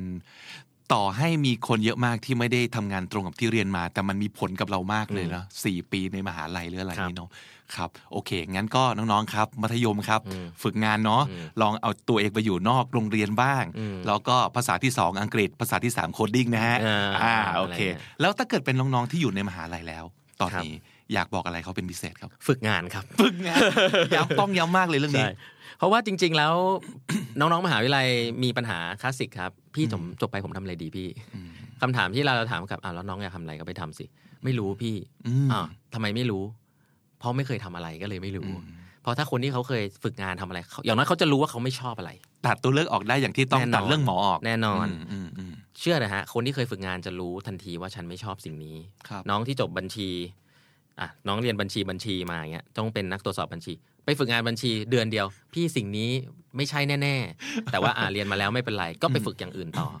ที่น่าที่น่าเศร้าที่สุดคือมามามารู้ตอนปีสี่เทอมสุดท้ายอืมเออทำยังไงดีกับน้องพวกนี้ เราเคยเจอคำถามแบบนี้เยอะมากนะอืมในฐานะน้องๆถามพี่ๆว่า พี่ครับเพิ่งจะตระหนักรู้อาจจะเกิดจากการไปฝึกงาน แล้วก็บอกว่าอ่าผมอุตส่าห์เรียนบัญชีมาครับปีที่สี่เทอมที่สองรู้แล้วว่าไม่ใช่ผมทำไงดีเนี่ยครับส่วนใหญ่ก็จะบอกเขาว่าก็ใช้ชีวิตอีกกี่ปีอืม ถ้าบอกว่าจะเกษียณอายุเท่าไหร่อืมอืมหกสิบตอนนี้ยี่สิบเหลืออีกสี่สิบปี เรียนมากี่ปีเรียนมาสี่ปีเองอืมก็แล้วความรู้มันก็ก็หาใหม่ได้ ก็ถ้าถ้าให้แนะนำก็คือว่า ถ้ามั่นใจว่าอันนี้ไม่ใช่ อะอืมก็เปลี่ยนอืมอืมแล้วเวลาเปลี่ยนอะ ก็คือความเสี่ยงครับแต่นี่คือชีวิตจริง ๆ หลังมหาวิทยาลัยละอืมก็อยู่จะเทียบกับคนอื่นไม่ได้นะ เพื่อนจะไปในผาดที่มันแข็งแรงนะ เราเริ่มใหม่ เนี่ยมันเป็นการเทสตัวเองตั้งแต่เดวันว่า เป็นผู้ใหญ่กับเด็กมันต่างกันไงอืมเป็นผู้ใหญ่มันต้องหาผาดตัวเอง และการหาผาดตัวเองมันไปเทียบคนอื่นไม่ได้ ก็เดวันก็ต้องเทสตัวเองละเพราะถ้ายังรู้สึกว่าไม่ชอบ แต่ยังต้องตามคนอื่นเฮ้ยน่ากลัวว่ายูจะเป็นอย่างเงี้ยไปถึงอายุ 30 แล้วตอนนั้นอืมยูจะไม่มีความสุขเลยนะอืมแล้วเราก็เห็นเพื่อนเราที่เป็นอย่างนั้นครับ นี่อาจจะเป็นโจทย์ที่ดีที่สุด โจทย์แรกของชีวิตเป็นในฐานะผู้ใหญ่ของคุณก็ได้เนาะเออเพราะครับคือกล้าหาญพอที่จะเปลี่ยนหรือเปล่าใช่อืมแล้วสำหรับคนที่เรียนโทเรียนเอกอยู่ตอนนี้แล้วครับ เอ่อเรียนโทต่างกับเรียนเอกนะครับ ผมคิดว่าเรียนโท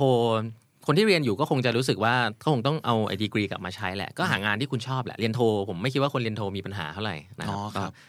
คนเรียนเอกเนี่ยจริง ๆ ผมคิดว่าถ้าใครตัดสินใจเรียนเอก ผมคิดว่ายุคเนี้ยคุณต้องมั่นใจว่าคุณ passionate กับมันอยู่กับมันได้จริง ๆ แล้วก็ผมเชื่อว่าศาสตร์ของการเรียนเอกมันเป็นการสร้างความรู้ใหม่ เพราะฉะนั้นแล้วเนี่ยงานวิจัยต่างๆ มันสำคัญเห็นแต่ว่ามันจะแคบลงไปเรื่อยๆ คุณต้องมั่นใจว่าคุณชอบ เพราะว่าการเรียนเอก เป็นการลงทุนเวลาอืมนะครับ วันที่คุณออกมาจากการเรียนเอกแล้วอะคุณก็จะเป็นคนประเภทปริญญาเอกใช่ไหมครับก็หมายความว่ามันก็จะมีงานที่เขาไม่ได้รับคนปริญญาเอก คนปริญญาเอกก็จะต้องชอบในสิ่งที่ตัวเองทำทำวิจัยทำอะไรอย่างเงี้ยซึ่งผมก็คิดว่า อันนั้นก็เป็นสิ่งที่คุณต้องคิดกับตัวเองเยอะว่านี่มันเป็นสิ่งที่คุณทำแล้วมีความสุขจริงเพ ราะคิดว่าหลาย ๆ คนอาจจะเรียนโทเรียนเอกแบบ autopilot ไปด้วยซ้ำไป โดยที่ยังไม่แน่ใจเลยว่าทำไมต้องเรียนอืมทำไมต้องเป็นด็อกเตอร์ด้วยอะไรอย่างนี้นะแล้วปัญหาอาจจะเกิดน้อยหรือไม่เกิดเลย ถ้าเกิดคุณรู้ว่าจริง ๆ แล้วเนี่ย what it means to be ครับ PhD เนาะๆครับสิ่งที่สำคัญสำหรับ PhD คือมันเป็นการลงทุนเวลาครับซึ่งอย่างผมผมยังอยากเรียนเลยนะครับอืมเพียงแต่ว่าอ่าเรื่องเวลาอะไรเงี้ยเราไม่ไม่ค่อยแมชมันไม่ใช่เรื่องว่าเฮ้ยเราจะต้องฉลาดมาก ๆ ถึงจะเรียนเอกได้จริง ๆ แล้วเนี่ย ผมคิดว่าการเรียนเอกเนี่ยทุกคนสามารถที่จะแอพพลายและลองเรียนได้ เพียงแต่ว่าการเรียนเอกเป็นการคอมมิตเวลาจริงครับแล้วหมายความว่ามันเป็นการลงทุน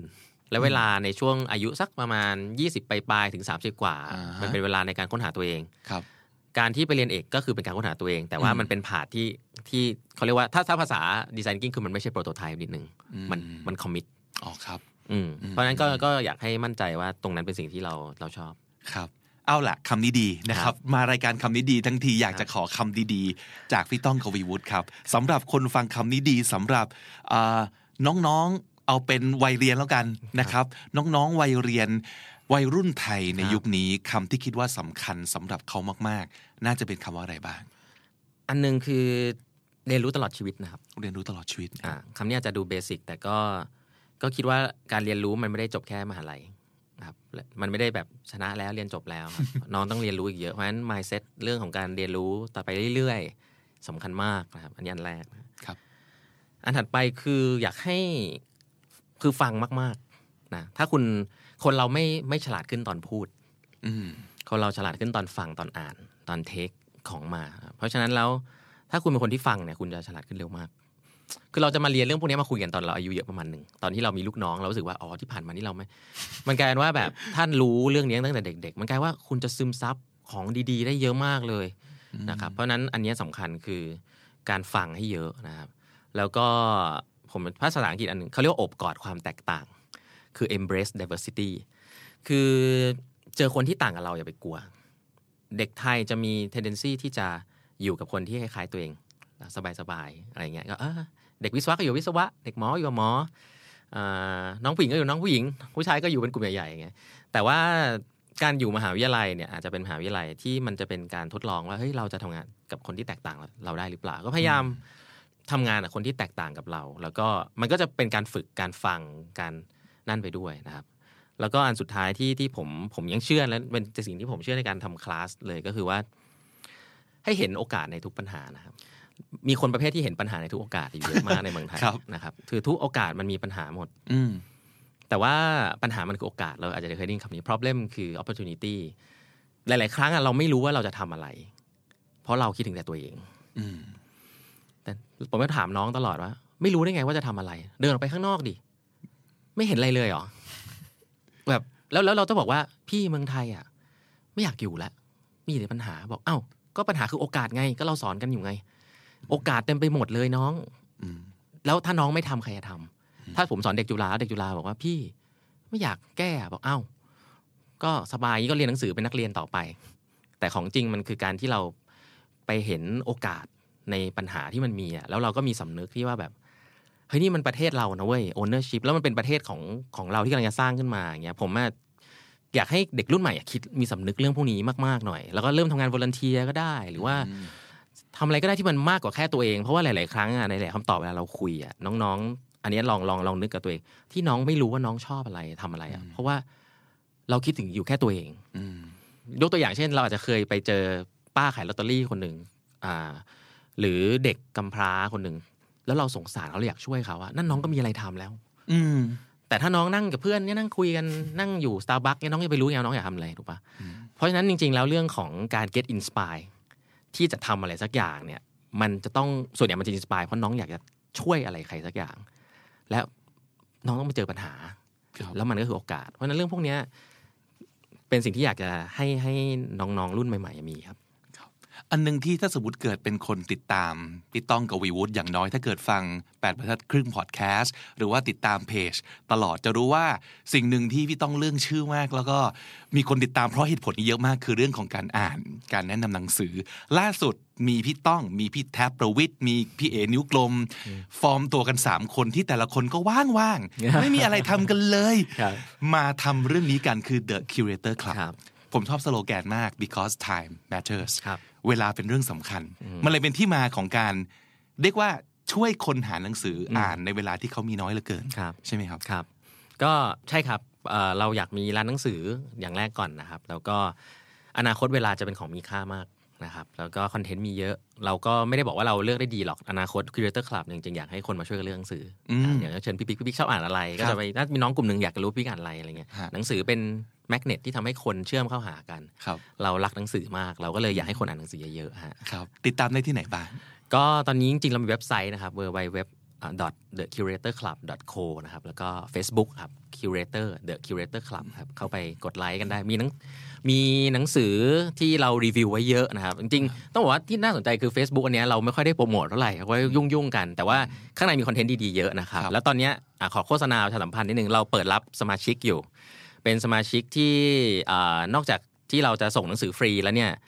เราก็ได้ของพรีเมียมนิดๆหน่อยๆ Moleskine Moleskine อะไรเงี้ยแต่จริงๆคือเราปีนี้เราจะทำ community อ๋อฮะแล้วว่าพอเราทำ community คือเราทำอีเวนต์แต่มันจะเป็นอ่าอีเวนต์ที่ exclusive event ปิด เพราะว่าเรายังอยากจะทดลองกับมันก่อนยังไม่ได้เปิดเยอะ เพราะฉะนั้นเนี่ยก็จะเป็นอีเวนต์ที่ membership ที่อยากจะมี community แบบเนี้ยที่เราพูดเนี่ยมี book review มีการคุยเป็น book club ที่เราอยากให้มันพิเศษเนี่ยก็อยากขอเชิญชวนลองมาสมัครกันได้นะคครับรับ ผมไปด้วยนะครับ ครับโอเคเรียนเชิญครับ ถ้าอยากฟังเรื่องราวจากพี่ต้องแน่นอนว่า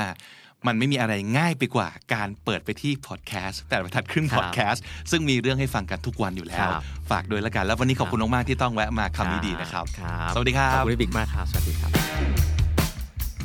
สับสำนวนน่าสนใจที่ได้จากการคุยกับครูในวันนี้เป็นครูพี่ต้องกวีวุฒินะครับคำแรกเลยคือ design thinking นั่นเองนะครับ design thinking พี่ต้องให้จำกัดความเอาไว้ว่า มันคือการเข้าใจคนอื่น มันคือการคิดนอกกรอบ แล้วก็คือการลงมือทำนะครับ นั่นคือ 3 อย่างที่สำคัญมากๆของ design thinking ครับ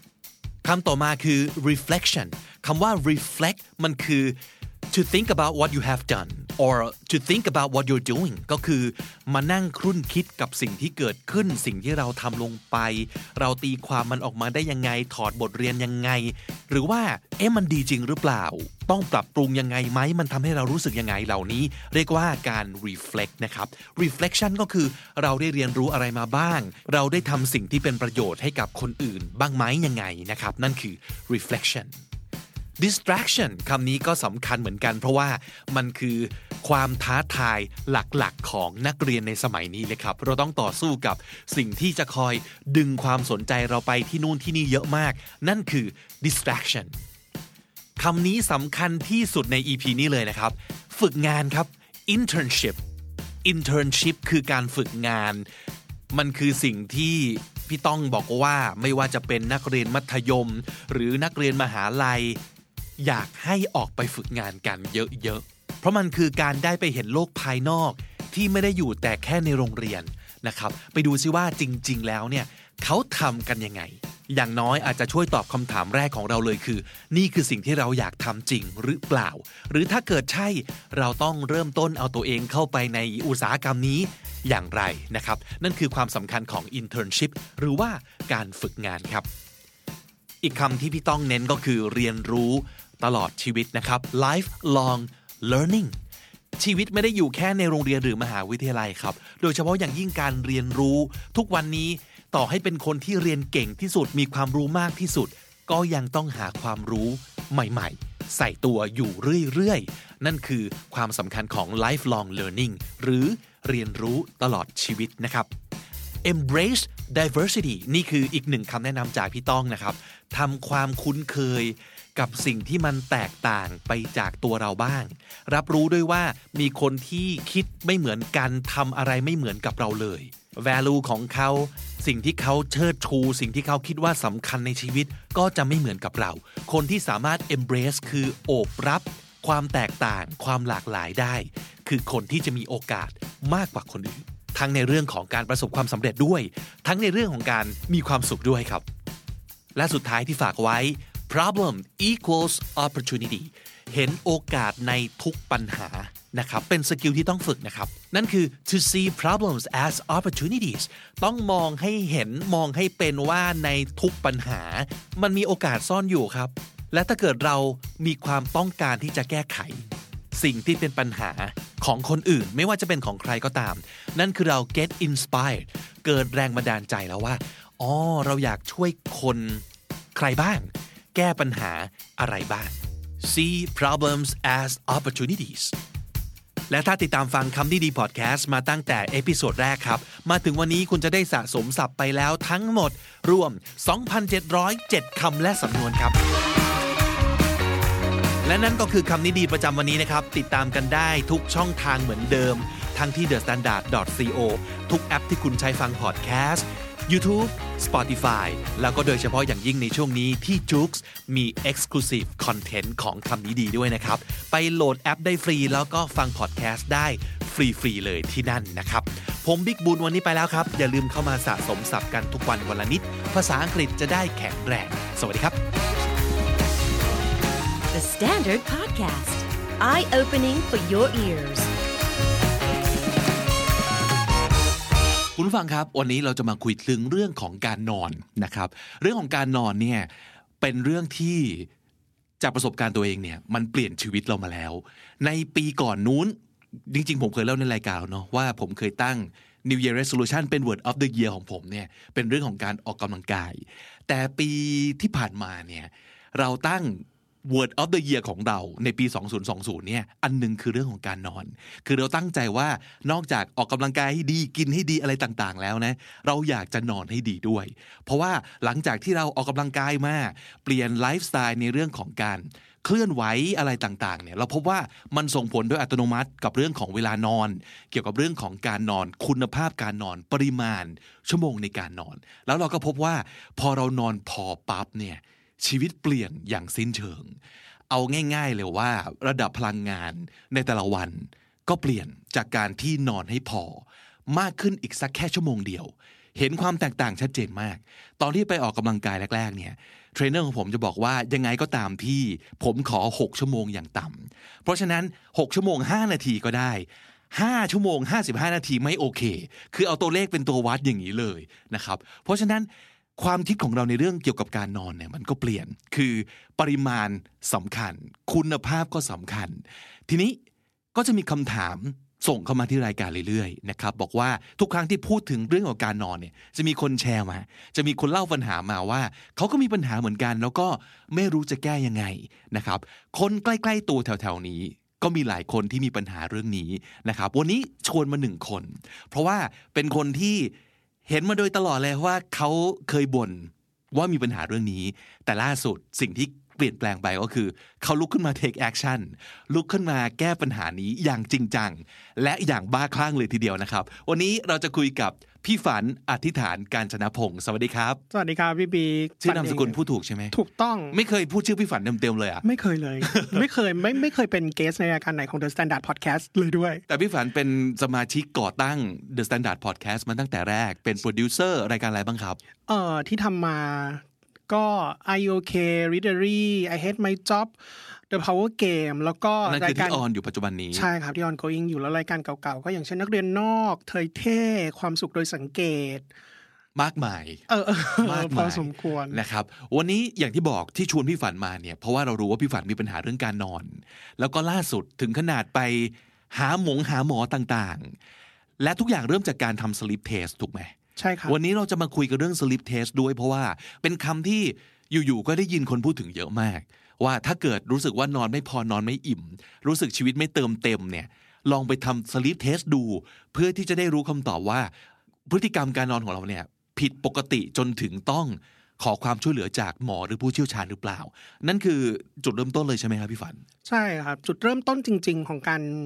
อยากไป sleep test เนี่ยมันเกิดจากการ ใช้ชีวิตประจำวันแล้วรู้สึกว่าชีวิตมันมีอะไรที่มันผิดปกติ อืมไปบางอย่างก่อนอืมหรือจริง ๆ มันก็เป็นมาสักพักละแต่ว่ามันไม่ออกอาการชัดเจน คือมันสะสมเรื้อรังพี่บิ๊กแต่ว่าไอ้พอช่วงหลังๆมันเริ่มออกอาการชัดเจนแล้ว เราก็เลยรู้สึกว่ามันควรจะต้องทำอะไรสักอย่างกับชีวิตแล้วแหละ ความเรื้อรังที่ที่พูดถึงเนี่ยมันคืออาการนอนไม่อิ่มนอนไม่พอมาเรื่อยๆอย่างเงี้ยป่ะ ใช่ครับ เป็นปีจริง ๆ เป็นปีหมายถึงว่า อาการที่ชัดๆ คือตื่นมาแล้วรู้สึกว่านอนเท่าไหร่ก็ยังไม่พอนอนเหมือนไม่ได้นอน ก็คือแบบอืม เมื่อกี้นอนไปห้าหกเจ็ดแปดปกติจะนอนแปดชั่วโมง แต่แบบเฮ้ยทำไมมันเป็นแปดชั่วโมงที่ตื่นมาแล้วยังเหนื่อยขนาดนี้เหนื่อยเลยเหรอเหนื่อยครับหมายถึงว่าหายใจเหนื่อยอ๋อหรือว่าเป็นแปดชั่วโมงที่ เออ เราก็นอนแบบในระหว่างคืนหนึ่งคือเราหลับเร็ว หลับเร็ว เออใช่พี่ฝันเป็นคนที่ไม่มีปัญหาเรื่องการนอนไม่หลับนะเท่าที่ใช่รู้จักกันครับมานมนานเป็นสิบปีเนี่ย ก็คือเป็นคนที่หัวถึงหมอนแล้วแป๊บเดียวไป ใช่ไม่เกินห้านาทีก็คือหลับ ก็เลยงงว่าพี่ฝันมีปัญหาเรื่องการนอนไม่พอได้ยังไง ทั้งๆที่เป็นคนไม่ได้นอนยาก ใช่ไม่นอนยากเลยไปต่างจังหวัดหรือไปที่อื่นอะไรอย่างเงี้ยก็ไม่มีปัญหาเรื่องการนอนก็คือ สภาพห้องเป็นยังไงอะไรอย่างเงี้ยก็นอนก็นอนได้หมดก็นอนได้หมด มันก็เลยสงสัยนะพี่บิ๊กว่าเฮ้ยเรานอนแบบครบหนึ่งคือเรานอนครบแปดชั่วโมงอย่างที่เขาบอกสองคือเราไม่มีการตื่นระหว่างคืน เพื่อลุกไปฉี่หรืออะไรอย่างเงี้ยสามคือเราก็ไม่ได้เป็นคนหลับยาก หมายถึงว่าแป๊บเดียวก็หลับหัวถึงหมอนก็หลับเลยอะไรอย่างเงี้ยแต่แปดชั่วโมงที่นอนผ่านไปอะทำไมมันเป็นแปดชั่วโมงที่ไม่อิ่มทำไมมันเป็นแปดชั่วโมงที่เหนื่อยทำไมมันถึงตื่นไปแล้วรู้สึกไม่สดชื่นอย่างที่คนอื่นเขาบอกกันว่าโอ้โหเหมือนแบบนอนอิ่มแปดชั่วโมงนอนอิ่มคืออะไรไม่รู้จักอะไรอย่างเงี้ยแสดงว่านี่เป็นสัญญาณแรกเลยเนาะที่เรารู้สึกว่าไม่ปกติละใช่ แล้วเป็นคแบรับบนี้มาโดยตลอด ใช่จริงๆเป็นแบบนี้มาโดยตลอดโอ้อืมเป็นแต่เราปีแต่เราก็คิดว่า ทำไมมันทำไมไม่รู้สึกว่าต้องลุกขึ้นมาทำอะไรตั้งนานแล้วล่ะๆเพราะว่ามันยังไม่กระทบกับการใช้ชีวิตประจำวันสักเท่าไหร่หมายถึงว่า พอเราตื่นขึ้นมาแล้วก็เออเหมือน set up ตัวเองแป๊บหนึ่งครับพี่บิ๊กอืมมันก็ประมาณชั่วโมงสองชั่วโมงเนี่ยเราก็สามารถใช้ชีวิตปกติประจำวันของเราได้แหละ ตั้งหลักได้ละ ใช่อ๋อใช่ แต่พอมันสะสมแล้วเรื้อรัง มันก็รู้สึกว่ามันมีแต่จะแย่ลงไม่ได้ไม่ได้ดีขึ้น มันมีอาการอื่นๆ เพิ่มเข้ามาด้วยจนเรารู้สึกว่า เฮ้ยมันไม่ปกติละ เช่น ตื่นขึ้นมาแล้วปวดหัวเลย ซึ่งเอ้ยทำไมมันถึงปวดหัวนะ ถึงขนาดต้องแบบอาทิตย์หนึ่งอะไรเงี้ยต้องกินยาแบบพาราสักประมาณแบบสามสี่วันอะไรอย่างเงี้ยคือตื่นมาคือเรากินอะไรอย่างเงี้ยอีกอย่างหนึ่งของพี่ฝันคือนอกจากพี่ฝันจะเป็นคนนอนง่ายแล้ว พี่ฝันค่อนข้างนอนไม่ดึกมากนอนไม่และดึกพี่ฝันเป็นคนตื่นเช้ามาก ใช่ก็คือแบบนอนแบบห้าทุ่มตื่นหกโมงนอนห้าทุ่มตื่นดูแบบดีเจ็ดนะโมงหรืออะไรอย่างเงี้ยถูกไหมมันดูดีหน้าหนังมยถึว่คือดูดีมากไม่ใช่ไม่น่าจะใช่คนที่มีปัญหาเรื่องการนอนเลย ถ้าว่าตามหลักวิชาการก็น่าจะแบบนั้นเอออะไรแบบเนี้ยนะแล้แล้ววก็ก็มีปัญหาได้ ใช่ หรือหรือเอ่อพอใช้ชีวิตระหว่างวันอย่างเงี้ย ช่วงบ่าย ช่วงบ่ายคนอื่นก็จะแบบหลังเข้าเที่ยงก็คงง่วง หรือแบบอืมตาปรือเป็นปกติอะไรอย่างเงี้ย เราก็เป็นบ้าง แต่ว่าหลังๆเนี่ยมันเริ่มแบบเราว้าผายไปไหนก็ไม่รู้อะพี่บิ๊กเฮ้ยหมายถึงว่าเรานั่งอยู่ตรงเนี้ยสักพักหนึ่งแบบเรานั่งดูซีรีส์อยู่อะไรอย่างเงี้ย แล้วก็รู้ตัวอีกทีมันก็คือแบบจบเรื่องแล้วอะแล้วก็ในในระหว่างเรื่องอะเราหายไปไหนมาไม่รู้อะอืมซึ่งแบบเฮ้ยไม่ได้เราจะใช้ชีวิตแบบนี้ไม่ได้อะไรอย่างเงี้ยอืมก็เลยคิดว่าพอมันเริ่มมีอาการที่แบบเริ่มกระทบกับชีวิตประจำวันแล้วแล้วก็เห็นชัดเจนแล้วว่า อย่างเนี้ยมันไม่น่าปกติละเราไม่น่าจะแบบเป็นสิ่งที่โอเค มันคือ red flag อะเนอะมันคือธงแดงที่แบบเห็นปั๊บแสดงว่าอันตรายแล้วเนี่ย นอกจากเรื่องของหนึ่งนอนไม่อิ่มสองปวดหัวเลยเมื่อตื่นสามมีอาการวาร์ป บางช่วงที่แบบม้อยหลับป๊อกหายไปอย่างเงี้ย มีสัญญาณอื่นที่มันอันตรายอีกไหมเขาบอกว่าถ้าคนที่รู้สึกว่าหงุดหงิดง่าย หรืออารมณ์ไม่คงที่เปลี่ยนแปลงง่าย สวิงหรืออะไรประมาณเนี้ยมันอาจจะไม่ใช่โรคทางใจอย่างเดียวนะ โรคทางกายอย่างการแบบนอนไม่พอ หรือบางคนที่รู้สึกว่ามีอาการซึมเศร้า หรือเศร้าง่าย หรือรู้สึกว่าเฮ้ยเราเราแบบ จะเข้าข่ายภาวะซึมเศร้าหรือเปล่า คือนอกจากการหาจิตแพทย์แล้วเนี่ย การหาหมอเรื่องนอนเนี่ยก็ก็ช่วยเหมือนกันอืมเพราะว่าคนที่เป็นซึมเศร้าเรื้อรังส่วนใหญ่หรือเป็น dysthymia ส่วนใหญ่เนี่ยก็จะมาจากการนอนไม่พอด้วยด้วยเหมือนกันอ๋ออืมโอเคโอเคลองลองสังเกตเรื่องพฤติกรรมครับ อารมณ์แล้วก็สังคมคล้าย ๆ ว่าเราสำรวจตัวเองทางใจอะไรอย่างเงี้ยเฮ้ยเอ่ออารมณ์อารมณ์สำคัญเหมือนกันเนาะใช่ถ้าเกิดอารมณ์เรา ประหลาดประหลาดสวิงเออเดี๋ยวิวงดีเดี๋ยวสงร้ายหงุดหงิดง่ายเออเศร้าง่าย ชอบที่พี่ฝันพูดว่ามันอาจจะไม่ใช่เรื่องทางใจอย่างเดียวใช่ใจมันดูนามธรรมนามธรรมเนาะใช่ครับแต่จริงๆมันอาจจะเป็นเรื่องที่รูปธรรมและจับต้องได้มากกว่านั้นคือ physical เลยใช่ร่างกายของเราพักผ่อนไม่พอ นอนไม่อิ่มอะเพราะฉะนั้นถ้าสมมติเกิดเจอ red flags เหล่านี้แล้วนะครับ ไป sleep test เถอะนี่คือนี่คืออาจจะเป็นทางออกปะ นี่คือไปเถอะเพราะว่าเราไม่สามารถรู้ได้ด้วยตัวเอง คืออคือไม่ว่าจะเป็นอะไรก็แล้วแต่ไม่ว่าจะเป็นเรื่องทางใจหรือเรื่องทางกายอะสุดท้ายแล้วเนี่ยถ้าเราสงสัยอะเราไปหาผู้เชี่ยวชาญเถอะ เขาเขาอย่าบอกเราได้คิดเองปะอย่าคิดเอง อย่าคิดเองคือแบบ คือสุดท้ายถ้าเรา search อินเทอร์เน็ตอะมันก็จะจบที่การ search อินเทอร์เน็ตหรือว่าเสิร์ช Google แล้วเราก็จะสันนิษฐานไปต่างๆนานาแต่เราก็จะไม่ได้คำตอบที่ถูกต้องกำลังจะพูดเลยว่าพี่ฝันก็เป็นหนึ่งในคนที่ search เก่ง search คือเก่งเป็นคนชอบหาข้อมูลใช่ป่ะเกิดปัญหาหรือว่ามีความสงสัยพี่ฝันจะเป็นคนที่แบบ search บ้าคลั่งมากใช่แล้วถึงจุดไหนที่พี่ฝันรู้สึกว่า search ไปจนแบบเฮ้ยการ search ไม่ช่วยแล้วว่ะ แม้จะมีข้อมูลมากมายแค่ไหน แต่ว่าต้องไปเจอกับผู้เชี่ยวชาญที่เป็นมนุษย์อีกคนหนึ่งแล้วเพอะราะเรามองเห็นว่าไอการ search หรือการเอาข้อมูลมาอัดล้อมตัวเองอะมันไม่สามารถทำให้สิ่งนี้หายได้อะหมายถึงว่ามันช่วยเรื่องทางใจนะ การที่มีข้อมูลแน่น ๆ การที่แบบเออรู้เรารู้สึกปลอดภัยอ๋อเราสามารถตอบตัวเองได้ว่าที่เราเป็นแบบเนี้ยเพราะสิ่งนี้อะไรอย่างเงี้ย แต่การมีข้อมูลแน่นๆอะมันไม่สามารถที่จะทำแบบ ไม่สามารถทำให้สิ่งนี้มันหายไปจากเราได้อะมันก็แค่ช่วยเรื่องทางใจชั่วคราวว่าอ๋อเราสบายใจแต่มันจะไม่หายนะใช่ คือมีข้อมูลไม่เท่ากับมีความรู้และโซลูชันเนาะใช่อ่าก็เลยบอกว่า เฮ้ย เรามีข้อมูลแต่เราก็ไม่ใช่ผู้เชี่ยวชาญ แล้วในขณะเดียวกันนะพอเราไม่ใช่ผู้เชี่ยวชาญแล้วเนี่ยเราก็จะไม่ใช่คนที่จะสามารถรักษาให้หายได้ เพราะฉะนั้นในเมื่อความสามารถเรามีจำกัด ขีดความสามารถเรามีจำกัด เราอาจจะมีความสามารถในการ search แต่เราไม่มีความสามารถในการรักษาเออเพราะฉะนั้นเราควรจะเดินหน้าไปหา คนที่มีความสามารถในการรักษาดีกว่าไหมขอความช่วยเหลือเถอะขอความช่วยเหลือเถอะเออโอเคใช่งั้นทีนี้ต้องมาถึง stage ที่พี่ฝันก็ต้อง หาข้อมูลเรื่อง sleep test ถูกปะใช่ใช่เออครับหาข้อมูลยังไง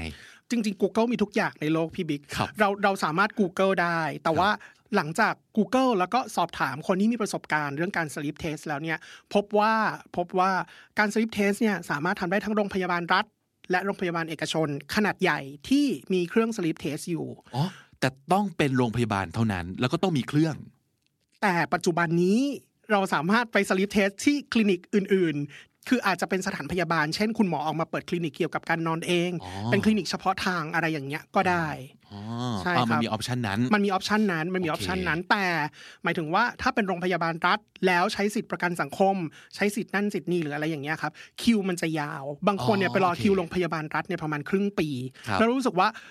เรารอไม่ไหวแล้ว ครึ่งปีมันไม่ใช่ระหว่างนั้นคำตอบของเราก็นอนไม่อิ่มกันต่อไปใช่ครึ่งปีมันไม่ใช่คำตอบของเรา ก็ไปที่โรงพยาบาลเอกชนอืมพอไปโรงพยาบาลเอกชนเสร็จแล้วก็ search range ราคามา แล้วก็ตกใจกับราคาโรงพยาบาลเอกชนเป็นปกติว่าโอ้มันการไป sleep test หนึ่งคืนมันราคาขนาดนี้เลยมันเหรอมันเท่าไหร่อะมันประมาณหมื่นสองถึงหมื่นห้าหรือบางโรงพยาบาลเอกชนที่พรีเมียมจริงๆ มันจะไปแตะถึงสองหมื่นก็มีเลยพี่บิ๊ก ฟังราคาแล้วกูหลับเองดีกว่า ใช่ก็ ฟังราคาแล้วปวดหัวสลบไปเอออาจจะใช้แบบการแบบกินยาพาราชั่วชีวิตอาจจะดีกว่าเออเออใช่ก็ค่อนข้างแพงอยู่ ค่อนข้างแพงครับค่อนอยู่แพงแสดงว่าพี่ฝันไปเจอ option ที่มันถูกกันนั้นไหมใช่ใช่อ๋อพูดไปก็เหมือนสปอนจะเข้าแต่ไม่ได้เข้า ไม่มีแต่สปอนเซอร์ไม่ได้มีนะครับสปอนเซอร์ตอนนี้แต่ว่าฝันไปเจอคลินิก ซึ่งเดี๋ยวนี้ครับพบมากขึ้นคือ คุณหมอที่ทำงานอยู่ในโรงพยาบาลใหญ่ๆเนี่ยออกมาเปิดคลินิกเกี่ยวกับการนอนเฉพาะทางของตัวเอง โดยที่คุณหมอก็ซื้อเครื่อง sleep test มาด้วยแล้วในขณะเดียวกัน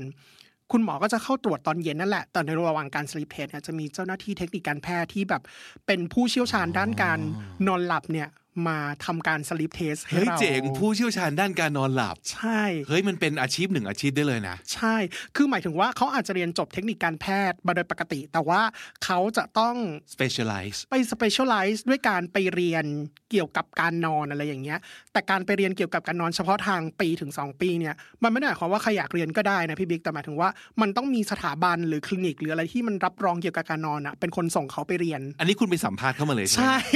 ด้วยความอยากรู้เออโดยนิสัยโปรดิวเซอร์ของคุณเนี่ยใช่คุณก็ต้องไปควักไปล้วงเข้ามา ข้อมูลแน่นๆอะไรอย่างเงี้ยเอแล้วอแบบเอออันนี้คือ sleep test เสร็จหมดเลยเรียบร้อยแล้วนะแล้วก็เพิ่งไปคุยกันเป็นการชวนคุยเพื่อแบบอ่าความอยากรู้แล้วเผื่อได้งานอะไรอย่างเงี้ยว่าแบบเออแบบเอ้ยโอเคก็คือเราต้องไปหาสถานที่ก่อนใช่นะครับ ซึ่งก็แล้วแต่ range ราคาใช่แล้วแต่ความยินดีของคุณที่จะ spend เนาะว่าคุณจะ spend หรือว่ารอได้แค่ไหน ความวิกฤตความวิกความวิกฤฤตตหมายถึงว่าถ้าเอ่อรู้สึกว่ายังพอไหว อืมก็รอโรงพยาบาลรัฐ แล้วก็ใช้สิทธิ์ครึ่งปีก็ได้ แต่ว่าครับรู้สึกว่าถ้าไม่ไหว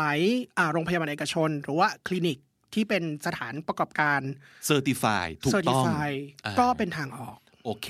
พอพี่ฝันเจอหนึ่งสถานที่นี้แล้ว ก็ทำการยังไงนัดหมาย ก็ทำการนัดหมายใครซึ่งใครก็ sleep test ได้ไหมหรือว่าใครเขาต้องใครก็sleep test เขาต้องสกรีนเราก่อนไหมว่าไม่คุณจำเป็นต้อง sleep test หรือเปล่าหรือว่าใครก็ได้ จริง ๆ ไม่นะครับหมายถึงว่าเขาก็จะมีคำถามคร่าวๆว่าทำไมเราถึงอยากถึง sleep test อ๋อก่อนเป็นคำถามคัดกรองแต่หมายถึงว่าเขาก็ไม่ได้ห้ามว่าอย่าอย่าอย่าไม่ไม่ต้องมา sleep test ไม่ขนาดนั้นอะสมมติสมมติเราอย่างเงี้ยเราไม่ได้มีปัญหาการนอนขนาดนั้นแต่เราอยากอยากรู้ว่าว่า พฤติกรรมคุณภาพการนอนเราเป็นยังไง เราไป sleep test ได้ไหมได้ครับ ถ้าเราเป็นคนมีตังค์คนหนึ่งโอ้ยได้เลยได้เลยใช่ไหมเขาน่าจะยินดีด้วยอ๋อเหรอเหรออืมโอเคโอเค ก็คือสามารถสามารถครับสามารถอ่าแต่อย่างอ่าฮะพี่ฝันนี่ก็คือมีปัญหามีโจทย์ไปชัดเจน ใช่ ก็ยื่นโจทย์ในการ apply ตอนกรอกแบบฟอร์มเขาไปว่า ชีวิตตอนนี้มีความติดขัดอะไรบ้าง ก็อ๋อบอกเขาไปอะไรอย่างเงี้ยอ่าโอเคเดี๋ยวย้อนมาสมมุติว่าเอ่อได้สถานที่แล้วครับโทรจองใช่ไหมใช่ครับไอ้การโทรจองเนี่ยคือโทรจองเข้าไปในเวลาที่วันนั้นจะได้ sleep test เลยหรือเปล่า อ่าอาจจะต้องล่วงหน้าหน่อยนึงอ่าเออไม่ไม่แต่ว่าเวลาจองคือเวลาที่ทำการ sleep test คือพอเข้าไปเสร็จปั๊บได้ sleep test เลยไหมฝันรอหนึ่งวันพี่บิ๊ก อ๋อเหรอ ฝันรอหนึ่งวันแล้วก็วันรุ่งขึ้นอะถึงจะแบบมีมีการนัดหมายว่าเออวันพรุ่งนี้มา sleep test นะ เพราะมันก็ต้องเตรียมเสื้อผ้าชุดนอนไปอะไรไปอะไรอย่างเงี้ย เอ้ยเดี๋ยวนะเดี๋ยวนะ มันคือต้องเป็นค้างคืนเลยเหรอค้างคืน เหมือนไปนอนบ้านเพื่อนพี่อ๋อบิ๊กงั้นรู้แล้วล่ะว่าทำไมมันเป็นหมื่นอะเนาะ มันเหมือนไปนอน พักหนึ่งคืน ใช่ บวกกับ ค่าอุปกรณ์อุปกรณ์เจ้าหน้าที่คุณหมอต่างใช่ๆอ๋อโอเค มันก็มีเหตุผลที่มันจะต้องต้องไม่ถูกอะใช่ คือหนึ่งคืนหนึ่งคืนที่นอนก็เหมือนเราไปนอนบ้านเพื่อนแล้วในขณะเดียวกันเราก็จะได้เป็นแบบศิลปินแบบ AF หรืออะไรอย่างเงี้ย เพราะว่าจะมีกล้องส่องเราอยู่แล้วก็ติดตัวเราอยู่ตลอดเวลา เฮ้ย อ๋อเดี๋ยวนะ เอ้ยอันนี้เราไม่รู้แฮะ เราเราเคยคิดว่า sleep test คือไปนอนแป๊บเดียวหนึ่งคืน อันนี้คือเป็นออปชันเดียวเลยหรือเปล่า ใช่ครับ ถ้า sleep test คุณต้องให้เขาหนึ่งคืน ใช่ครับ อ๋อเหรอใช่อ๋อนึกว่าแบบว่าสามชั่วโมงก็ได้ไม่ได้ไม่ไม่ไม่ต้องจริง ๆ เมื่อวานเพิ่งคุยกับคุณหมอแล้วบอกว่าการนอนระยะยาวขั้นต่ำที่จะสามารถวินิจฉัยได้มันควรจะสี่ชั่วโมงขึ้นไป เพราะฉะนั้นไปนอนเถอะตอนกลางคืนหนึ่งคืน แล้วก็รุ่งเช้าก็อาบน้ำออกมาทำงานก็ได้ อุ้ยสามารถเอาหมอนใบโปรดและหมอนข้างไปด้วยได้ไหมใช่ก็ได้เลยเหรอน่าจะยินดีใช่ครับอ๋อใช่ โอเคก็อ่าทุกคนครับ ถ้าเกิดจะไป sleep test ต้องเตรียมหนึ่งคืนหนึ่งคืน ไปนอนไปนอนให้เขาดูอะไปนอนให้เขาดูหนึ่งคืนอ๋อ โอเคใช่โอเคโอเคโอเต็มเคเต็มๆแล้วก็นัดหมายล่วงหน้าไปทีนี้ก็แล้วแต่ความแน่นความยุ่งของสถานที่ละครับว่าแบบแค่ไหน เราหนึ่งคนห้องหนึ่งห้องมีเราคนเดียวหนึ่งเครื่องอย่างนั้นหรือเปล่าหรือว่าไปนอนรวมเป็นแบบโรงนอนอย่างนั้นป่ะเออที่ฝันไปคือหนึ่งคนหนึ่งห้องแล้วเหมือนไปนอนแบบไปนอนบ้านเพื่อน ไปนอนบ้านเพื่อนตามต่างจังหวัดที่แบบเฮ้ยมีความเป็นรีสอร์ทมีความเป็นเฮ้ยแบบมีความเป็นแบบ สบู่แชมพูอะไรอย่างเงี้ย proper เราแบบเฮ้ยแพมเพอร์เราเรียบร้อยไม่เราเข้าใจว่ามันจะเป็นเครื่องแบบเครื่องสแกนสมองอย่างนั้นนะ ไม่ใช่เลยใช่ไหม ไม่ใช่เป็นเหมือนแบบเตียงปกติเลยพี่บิ๊ก อ๋อ คือมานอนชิวๆแหละนอนนอนกับเตียงปกติแหละ ใช่ แต่ว่ามีเครื่องมือจำนวนมากในการเอ่อเชื่อมต่อวินิจฉัยกับเรายู่อย่างนี้เหรอ ใช่ มีสายมาจุบจุบจุบจุบตามตัวป่ะ ใช้เวลาติดเครื่องมือหนึ่งชั่วโมง ในการอ๋ติอดเหรอเครื่องมืออย่างเดียวโหติด ตรงไหนเยอะไหม ติดตรงตรงไหนไหนบ้างอะเยอะไหม ติดทั้งตัวพี่บิ๊กไม่ใช่แค่หัว ไม่ใช่แค่หัว คือเอาง่าย ๆครับ คือสำหรับคนที่จะไปสลีปเทสมีคำแนะนำอยู่ นิดหน่อยก็คือหนึ่งคือถ้าเป็นไปได้ให้ใส่กางเกงขาสั้นไปนอน เพราะมันจะมีการติดเครื่องมือตรงง่ามขาฮะด้วยง่ามที่ว่านี้มันก็คือเข้าไปถึงไหน มันก็คืออ่าขอบ กางเกงในอ๋อเออก็ตรงโอเคง่ามขาหรืออะไรอย่างเงี้ยโอ้ด้วยนางก็ล้วงลึกพอสมควร ลึกซึ้งเนาะลึกซึ้งลึกซึ้งเหรอใช่ครับ แล้วก็เอาชุดที่สวมใส่สบายจริง ๆ เพราะจะมีสายรัดครับ ที่หน้าอกและช่องท้องด้วยเพื่อดูการกระเพื่อมของหน้าอก แล้วก็การหายใจที่ช่องท้อง มีการติดที่ขา มันจะมีสายที่ครอบบนส่วนศีรษะอะฮะแล้วก็ในขณะเดียวกันก็จะมีสายที่วัดออกซิเจน ในรูจมูก และเสียงกรนในรูจมูกเท่ากับว่าในรูจมูกเราอะจะมีเครื่องที่วัดอะข้างละสองเครื่องเฮ้ยมีเดี๋ยวนะรูแหย่เข้าไปในจมูกเราสี่รู เฮ้ย งั้นคำถามที่ทุกคนต้องสงสัยแน่เลยคือ มันจะมีความรู้สึกเจ็บไหมประหลาดและไม่สบายเนื้อสบายตัวจนมันจะหลับได้จริงเหรอ ใช่ครับ หมายถึงว่ามันก็จะมีความไม่สบายตัวเออออยู่บางคนต้องใช้เวลาเป็นชั่วโมงกว่าจะหลับเพราะนอกจากที่แบบ ไม่คุ้นเคยเรื่องสถานที่แล้วเรื่องอุปกรณ์ก็อีกหนึ่งนั่นน่ะสิใช่แล้วเราก็ด้วยความที่เราเป็นคนนอนตะแคง แต่ว่าเครื่องอันเนี้ยมันรุงรังซะจนเรานอนตะแคงตั้งแต่ทีแรกไม่ได้เราก็ต้องนอนหงายก่อนเออเออก็ทำให้เราหลับหลับยากเอออืมเออ แต่ว่าถ้าสมมติเกิดสิ่งเหล่านี้มันเป็นความกังวลของเราอะคุณหมอหรือเจ้าหน้าที่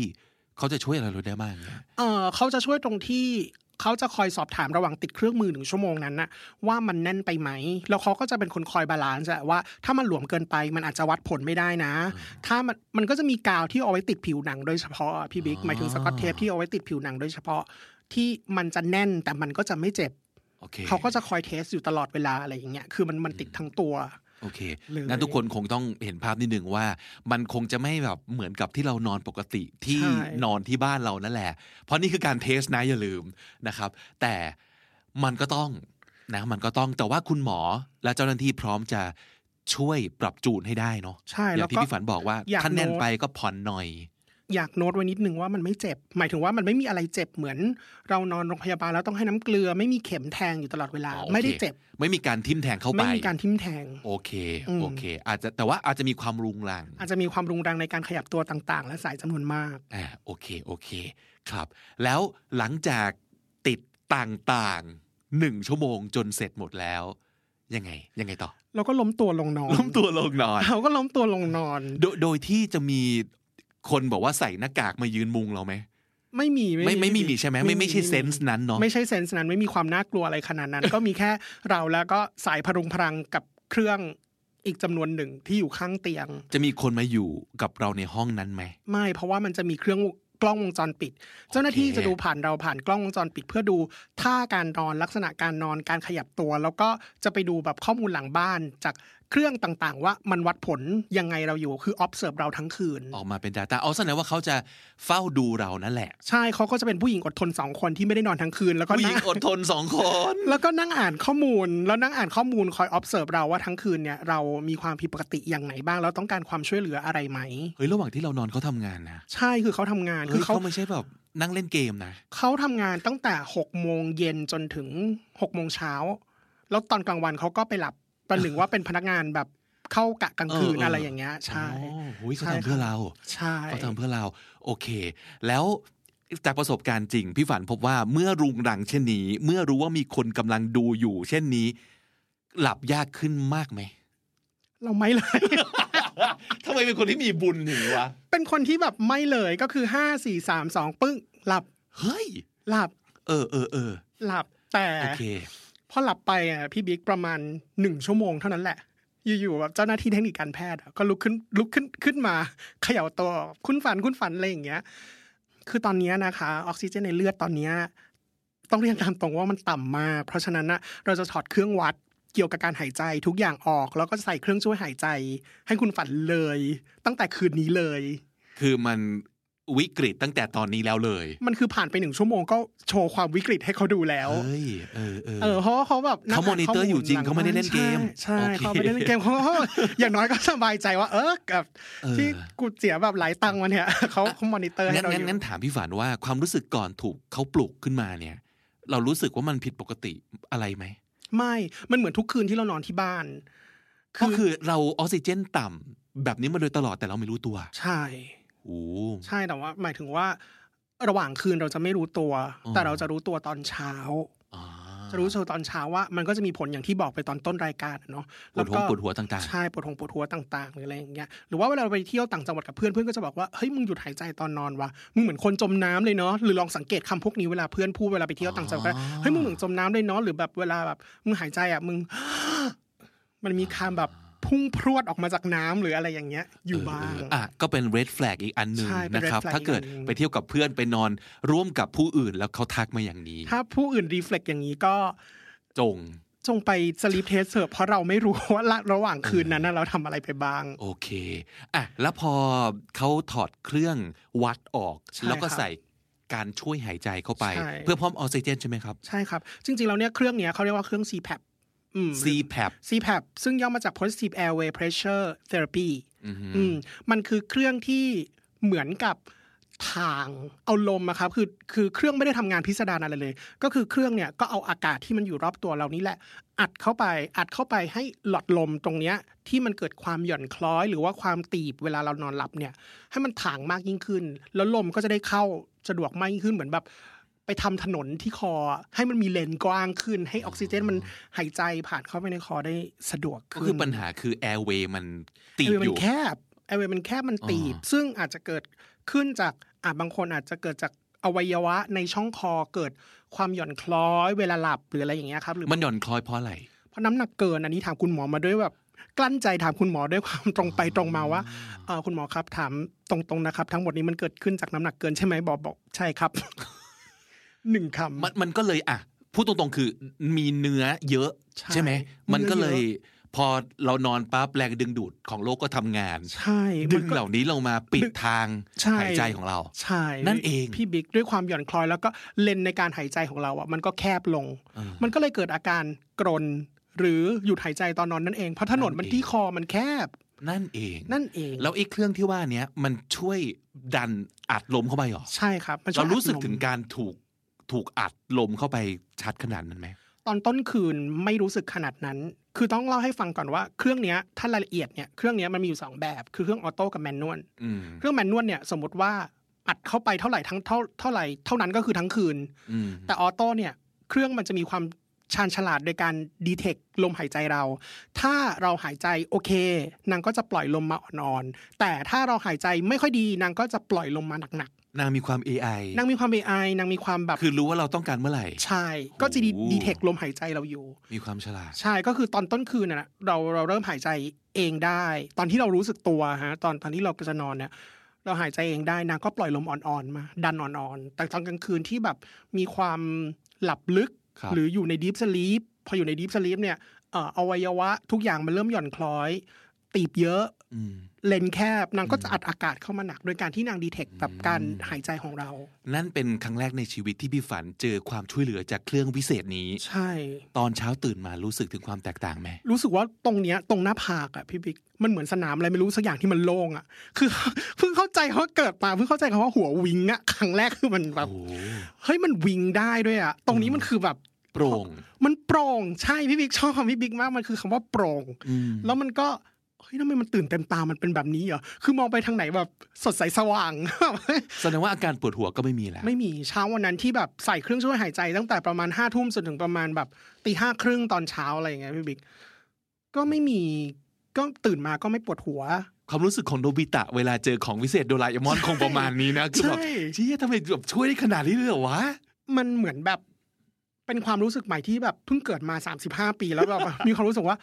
อ๋อนอนอิ่มมันเป็นแบบนี้เหรออะไรอย่างเงี้ย แล้วเราเชื่อว่าคนที่ฟังอยู่ตอนเนี้ย จะต้องมีคนเคยเป็นแบบนี้แน่ๆ คือยังไม่เคยรู้สึกเลยว่านอนอิ่ม เราจะไม่มีวันเข้าใจจนกว่าจนกว่าจนกว่าเราจะไปได้ไปใช้เครื่องแน่นอนช่วยหายใจซีแพนี้ เออแล้วแบบย้ำอีกครั้งว่านี่ไม่ใช่สปอนเซอร์นะคไม่รับใช่นี่คือชีวิตจริงของนี่คนคือคชีนวิตหนึ่งจริงของคนคนหนึ่งที่แบบผ่านมาอายุสามสิบกว่าปีแล้วเพิ่งรู้สึกว่าอ๋อนอนอีที่เขาบอกว่าอุ้ยนอนอิ่มแล้วสดชื่นนอนอิ่มแล้วแบบ อุ้ยนอนจุกนอนนั้นเนี่ยจุกจุมันกเป็นแบบนี้ เออ แล้วมันเป็นแบบนี้แล้วนอกจากความรู้สึกที่เรารู้สึกด้วยตนแล้วเนี่ย ข้อมูลหลังบ้านที่ผู้หญิงอดทนสองท่านนั้นใช่เก็บมาบอกอะไรเราอีกบ้าง บอกว่าหนึ่งชั่วโมงอะเราหยุดหายใจห้าสิบสี่ครั้ง เฮ้ย คือหนึ่งชั่วโมงมีหกสิบนาทีพี่บิ๊ก แต่เราหยุดหายใจไปห้าสิบสี่ครั้ง ซึ่งไม่ปกติแน่นอน ซึ่งไม่ปกติแน่นอน คนทั่วไป จะหยุดหายใจบ้างไหมถ้าเกิดเขาสุขภาพดี บ้างบ้างประมณอยู่แล้ว บ้างประมาณหนึ่งประมาณหนึ่งถึงสามเออซึ่งซึ่งอันนั้นก็คือมนุษย์มันมนุษย์ อันนั้นคือมนุษย์มนุษย์ปกแต่ติมนุษย์ที่หยุดหายใจ 54 ครั้งต่อหนึ่งชั่วโมงนั้น นั้นก็จะเป็นเหมือนข้าพเจ้าก็คือตื่นมาแล้วปวดหัว หรือตื่นมาแล้วไม่สดชื่นก็ก็ไม่ไม่น่าน่าสสงงสัสัยยอืม หรือเมื่อกี้ย้อนไปก็คือออกซิเจนในเลือดอะก็เหลือเจ็ดสิบเปอร์เซ็น ทั้งที่คนปกติแล้วเนี่ยออกซิเจนในเลือดอะมันควรจะเก้าสิบเก้าหรือร้อยเปอร์เซ็นต์คือเราไปวัดออกซิเจนในเลือด เวลาเราก่อน sleep test อะหมายถึงว่าตอนที่มีสติสัมปชัญญะ ใช้เวลาชีวิตปกติประจำวันกลางวันเนี่ยเราก็ยังหายใจได้ออกซิเจนหนึ่งร้อยเปอร์เซ็นต์แต่พอตอนนอนอะมันไม่รู้สึกตัวออกซิเจนมันเหลือเจ็ดสิบเปอร์เซ็นต์เพราะว่าเลนส์มันแคบมันโดนขวางอยู่โอ้โหทั้งหมดนี้เกิดขึ้นตอนเราไม่รู้ตัว ใช่ แล้วเราจะได้รับผลมันตอนที่เราตื่นมาแล้ว ใช่ แล้วเราก็ไม่รู้ว่าเป็นเพราะอะไรวะ ใช่โอ้โหมันร้ายตรงนี้ ก็เลยรู้สึกว่า อืมสมเหตุสมผลเนาะสมเหตุสมผลมิน่าล่ะมิน่าล่ะโอเคทำไมเราถึงแบบตื่นแล้วมาแล้วเป็นอย่างนั้นเมื่อรู้มูลเหตุ data โชว์ทุกอย่างแล้ว step ต่อไปที่เขาแนะนำคืออะไร step ต่อไปก็เป็นการพบแพทย์เพื่ออ่านผลวินิจฉัยอย่างละเอียด ว่าเราจะทำงานร่วมกับแพทย์คนเนี้ยแพทย์จะอ่านกราฟให้เราทั้งหมดว่ามันเกิดอะไรขึ้นระหว่างเราตอนนอนบ้าง เอ่อแล้วก็ที่สำคัญก็คือ เราจะมีแผนการรักษาอย่างไรบ้าง ซึ่งก็จะนัดทีหลังไม่ได้ไม่ใช่วันนั้นเลยใช่ไหมครับ ก็อาจจริงๆก็อาจจะเป็นวันสองวันอะไรอย่างเงี้ยอ๋อพี่บิ๊กโอเคก็คือแบบโอเครีบเอาผลครับการรักษามาครับ กางกันให้ดู อืมอือหือือมแล้วพอได้เจอหมอครั้งแรก หมอบอกอะไรบ้าง หมอก็มีความตรงไปตรงมาประครับประคอง แต่ก็ให้ข้อมูลที่ตรงอ่าๆฮะเช่นเอ่อ หมอก็อ่านผลให้ฟังเหมือนที่เราเล่าไปข้างต้น แล้วก็หมอเขาก็อธิบายเพิ่มว่าไอการหายใจหยุดหายใจ 54 ครั้งต่อหนึ่งชั่วโมงเนี่ยถามว่าปกติไหมก็บอกได้เลยว่าไม่ปกติ แล้วก็ไอตัวเลขออกซิเจนที่เหลือ 70%ถามว่าวิกฤตไหม ก็วิกฤตอยู่ในขั้นวิกฤต เพราะว่าคนทั่วไปเนี่ยมันมันต้องร้อยเปอร์เซ็นต์มันถึงจะปกติอะไรเงี้ยแต่ถามว่ามีทางรักษาไหมเขาก็บอกว่ามันก็มีทางรักษา คือ เป็นปกติทั่วไปสมมติคนที่ไปนอน sleep test แล้วผลมันออกมาว่าวิกฤตอย่าเพิ่งตกใจนะครับ มันมีทางรักษา มันมีทางรักษา ซึ่งส่วนใหญ่เนี่ยจะเป็นการใช้เครื่องช่วยหายใจหรือ CPAP ที่เราใช้กันไปตอนระหว่างนอนนั่นแหละ อืมหรือแต่คุณต้องมีเองที่บ้าน แต่เราต้องมีเองที่บ้าน ซึ่งในระหว่างนั้นน่ะ สถานพยาบาลหรือคุณหมอหรืออะไรอย่างเงี้ย ก็จะให้เครื่องไปลอง เป็นการแบบยืมใช้หนึ่งอาทิตย์ อ๋อ test drive นิดนึเป็น test เป็น test drive นิดหนึ่งอยาก FYI ให้คนที่ไป sleep test ว่า ถ้าสถานพยาบาลที่คุณไปรักษาเนี่ย มีเครื่องมากกว่าหนึ่งยี่ห้อ ลองไปเลยครับ ลองไปเลยจะกี่กี่ยี่ห้อกี่รุ่นลองไปให้หมดนั่นคือสิทธิ์ของเรา เพราะเพราะมันอาจจะมีการทำงานไม่เหมือนกันอย่างนี้เหรอเออจริง ๆ แล้วเครื่องมันจะมีสองแบบพี่บิ๊กมีออโต้กับแมนนวลอ๋ออย่างที่เอบอกออย่างที่บอกใช่ ซึ่งคุณหมอก็จะวินิจฉัยแหละว่าไออาการอย่างเราเนี่ย เราเหมาะกับเครื่องออโต้หรือแมนนวลอืมอืมอืมก็อืมก็เอาเครื่องเหล่านั้นเนี่ย อาจจะต่างยี่ห้อกันเออเอาไปลองครับมันก็คือเครื่องที่ครอบเฉพาะจมูกไม่ถึงปากอย่างแบบเราเวลาเราเราดูหนังหรือเห็นในโรงพยาบาลเนี่ยมันคือการครอบมาถึงปากใช่ไหมฮะแต่อันเนี้ยมันแค่ครอบแค่เฉพาะบริเวณจมูก แค่นั้นเองก็จะที่ไม่จะอัดอากาศเข้าไปขนาดนั้นใช่มีได้โอเคกลิ่นพลาสติกบ้างอืมอืมโอเค งั้นถามอย่างนี้ว่าตั้งแต่เริ่มต้นจนมาถึงจุดเนี้ย จ่ายตังค่าอะไรไปแล้วบ้าง มีแต่ค่า sleep test อย่างเดียวใช่ไหม ใช่ค่า sleep test ครับหลักพันไม่ถึงหมื่น โอเคอืมแล้วก็ยังไม่ได้จ่ายค่าหมอค่ารักษาเลยใช่ไหม เพราะว่ากำลังยังจะวางแผนกัน ใช่ครับครับ ใช่ครับ แล้วพอเราคุยกับหมอเสร็จปั๊บเราก็จะสรุปเรื่องเกี่ยวกับแผนการรักษาร่วมกันใช่ไหมใช่ครับ ซึ่งมันต้องใช้เวลานานแค่ไหน หมอบอกว่าต้องใช้เวลาประมาณ3-5ปี เฮ้ย ก็คือในการต้องใช้เครื่องนี้ยาวๆไปเลย ใช่ครับ คือหมอบอกว่ามันมีอยู่สองอย่าง คือถ้าไม่ใช้เครื่องนี้ยาวๆไปอะคุณก็ต้องลดน้ำหนัก แต่ถ้าคุณลดน้ำหนักไม่สำเร็จอะคุณก็ต้องใช้เครื่องนี้ยาวๆไป อาจจะยาวกว่านั้นอีก ใช่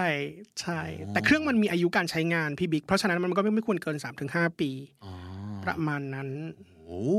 แต่ก็เป็นปัญหาที่เราก็สะสมมาเหมือนกันเนาะใช่ก็ไม่สามารถจะดีดนิ้วแล้วหายไปเลยข้ามคืนใช่มันต้องใช้เวลานะครับใช่แต่ว่าพี่ว่ามันน่าจะดีถ้าสมมติเกิดอย่างน้อยเรารู้ว่าเฮ้ยเป็นปัญหาที่เราต้องแก้แล้วเราเริ่มแล้ว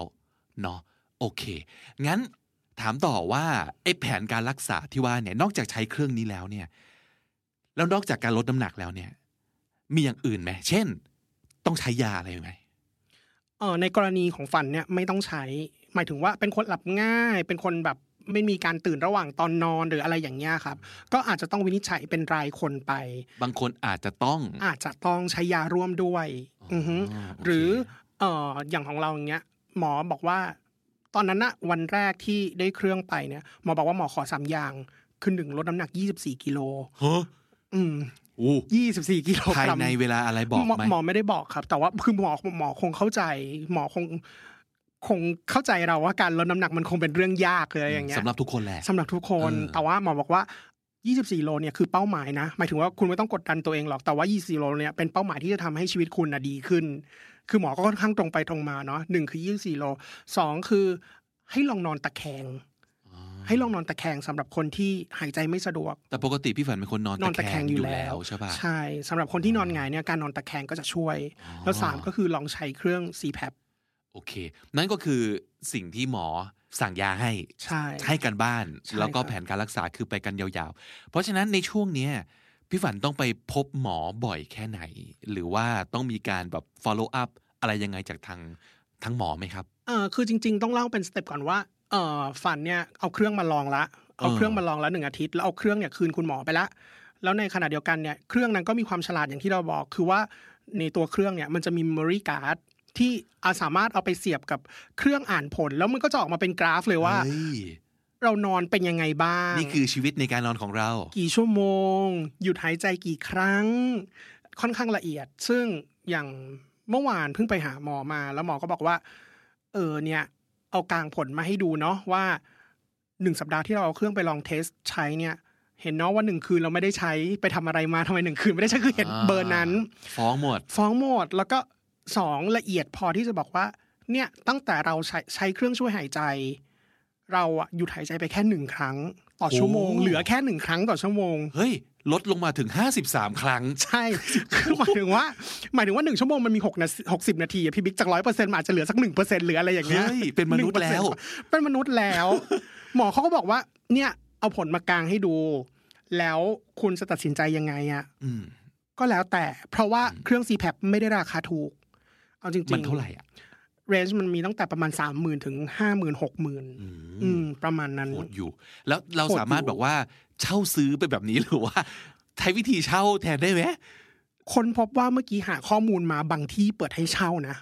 ใช่ไหมบางที่เปิดให้เช่าเออเป็นอาทิตย์ บางที่เปิดให้เช่าเป็นเป็นเดือนอ่าแต่พอบวกลบคูณหารแล้วอะซื้อยังไงก็คุ้มกว่า ซื้อก็คุ้มกว่า ซึ่ง ซึ่งเครื่องแมนนวลเนี่ยจะถูกกว่าเครื่องออโต้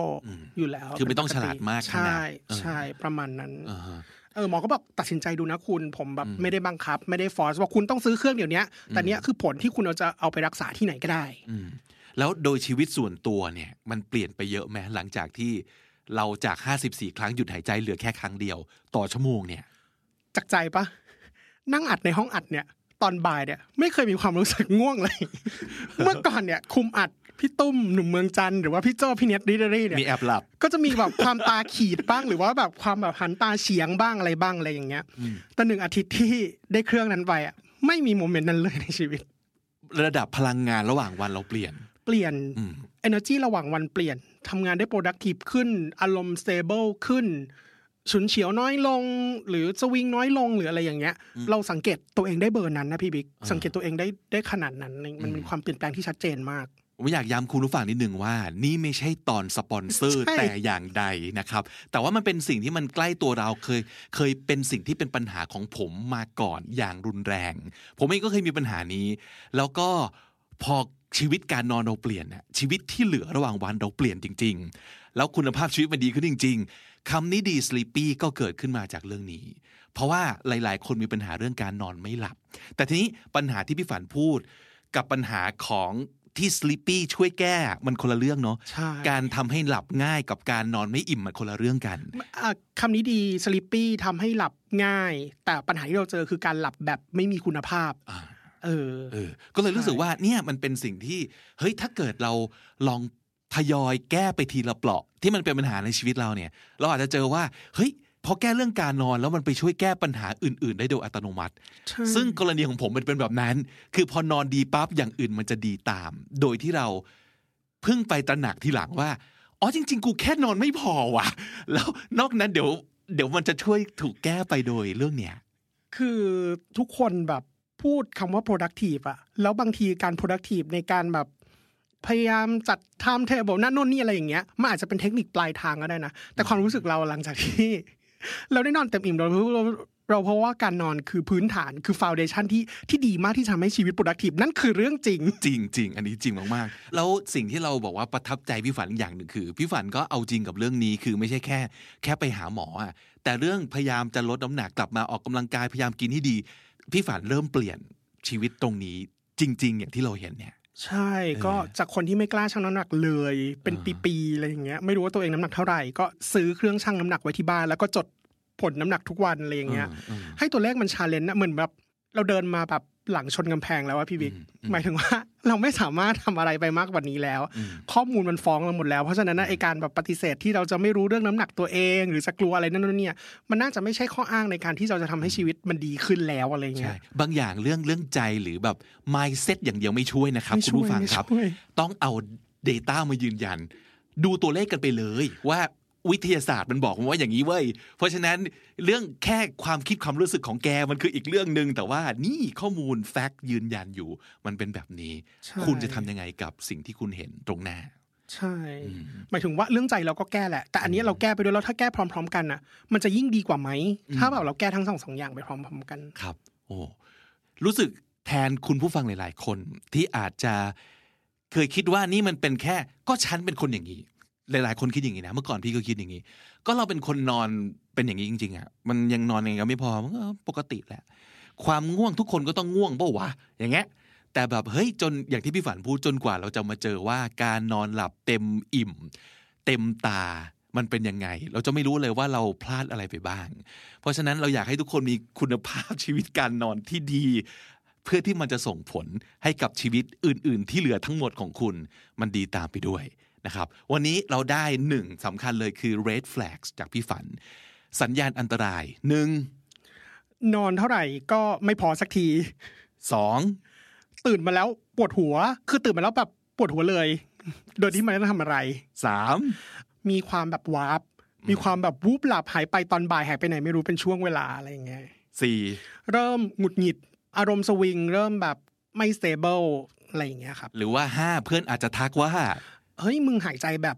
จมน้ำปะนะเวลาแบบนอนนอนๆอยู่มึงมีความเฮือกนะ อะไรประมาณเนี้ยเอออืมเนี่ย สัญญาณอันตรายธงแดงทั้งห้านี้ ถ้าเกิดเคยได้ยินสัก